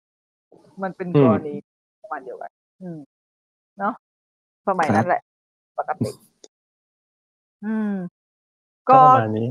ความเชื่อความเชื่อที่ถูกส่งต่อ มันก็จริง ๆ ความเชื่อพวกนี้มัน ถามว่ามันล้าหลังไหมหลายอย่างมันล้าหลังอยู่แล้วแหละเป็นปกติ แต่ว่าอือฮึแต่ว่าหลายอย่างมันก็เป็นสิ่งที่มันสะท้อนมาจนถึงปัจจุบัน แล้วมันก็ยังคงเป็นหนึ่งในหลักศาสนาแหละอือฮึคือเหมือนในกรณีในในยุคที่วิทยาศาสตร์ไม่เรื่องไม่เฟื่องฟูเนอะทุกอย่างมันคือความไม่รู้ ฉะนั้นใช่มนุษย์ก็เลยสร้าง สิ่งยึดโยง สิ่งยึดโยงหรือว่าสิ่งที่จะสามารถตอบได้ว่าทำไมถึงธรรมชาติจึงเกิดสิ่งนี้ทำไมถึงธรรมชาติเป็นอย่างนี้ อืม แล้วโดยใช้พวกนี้นี่แหละอืมเรื่องพวกนี้ก็เลยกลายเป็นเรื่องที่มันดู convincing ที่สุดในสมัยนั้น อืม อย่างอย่างเรื่องการสร้างโลกอะไรที่ผ่านมาเนอะอากงอากาศฟ้าทำไมถึงเป็นอย่างนี้ทำไมถึงมีเช้ามีกลางวันอะไรอย่างนี้อืม ก็แล้วแล้วในแต่ละศาสนาก็จะมีเรื่องเล่าของตัวเอง แตกต่างออกไป อือฮึ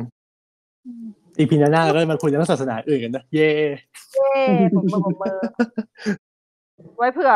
เผื่อหาอะไรแบบเผื่อหาหนังอะไรที่ ที่เป็นแนวเนี้ย ประเภทที่แบบเหมือนจะอิงประวัติศาสตร์ แต่ก็ไม่อิง แต่ก็แต่ก็มีอะไรก็ไม่รู้ โนอาก็น่าสนใจนะโนอามันเป็นจริง ๆ พี่เคยคิดว่า อยากคุยเหมือนกันนะหนังที่เล่าเกี่ยวกับตำนานทั้งหลายในไบเบิลอือฮึ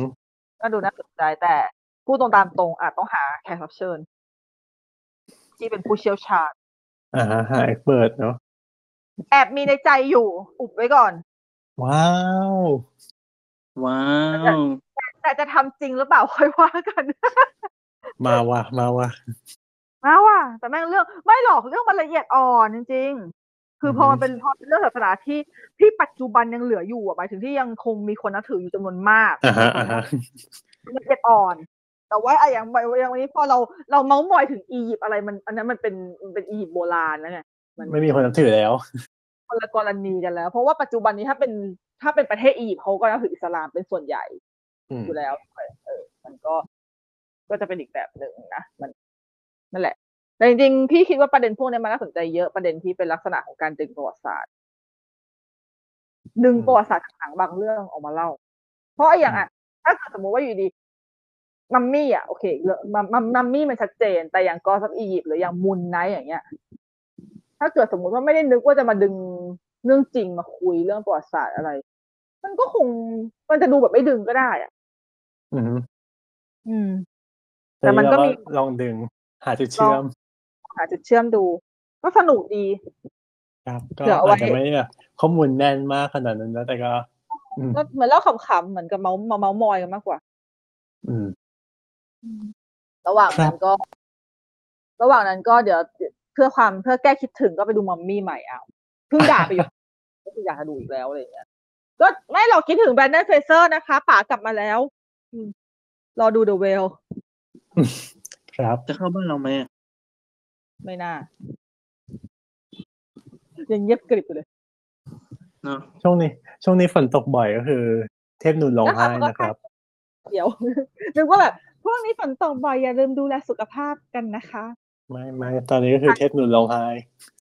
ร้องทำไมจ๊ะอกหัไม่กรู้เหมือนกันคิดหมื่ไม่นรู้แต่ถ้าเกิดฟ้าร้องก็คือแปลว่าเทพนุนกำลังหัวเราะอยู่ อันนี้คือตำนานอียิปต์เขาบอกว่าอย่างนั้น โอเค ก็ต่อไปนี้ถ้าเกิดมีถ้าฟ้าฝนเป็นยังไงช่วงนี้ก็จงระลึกถึง เทพต่างๆในอียิปต์ไว้ ใช่ เพื่ออัธรสเพื่ออัธรสเพื่ออัตรสครับก็เท่านี้เนาะอืม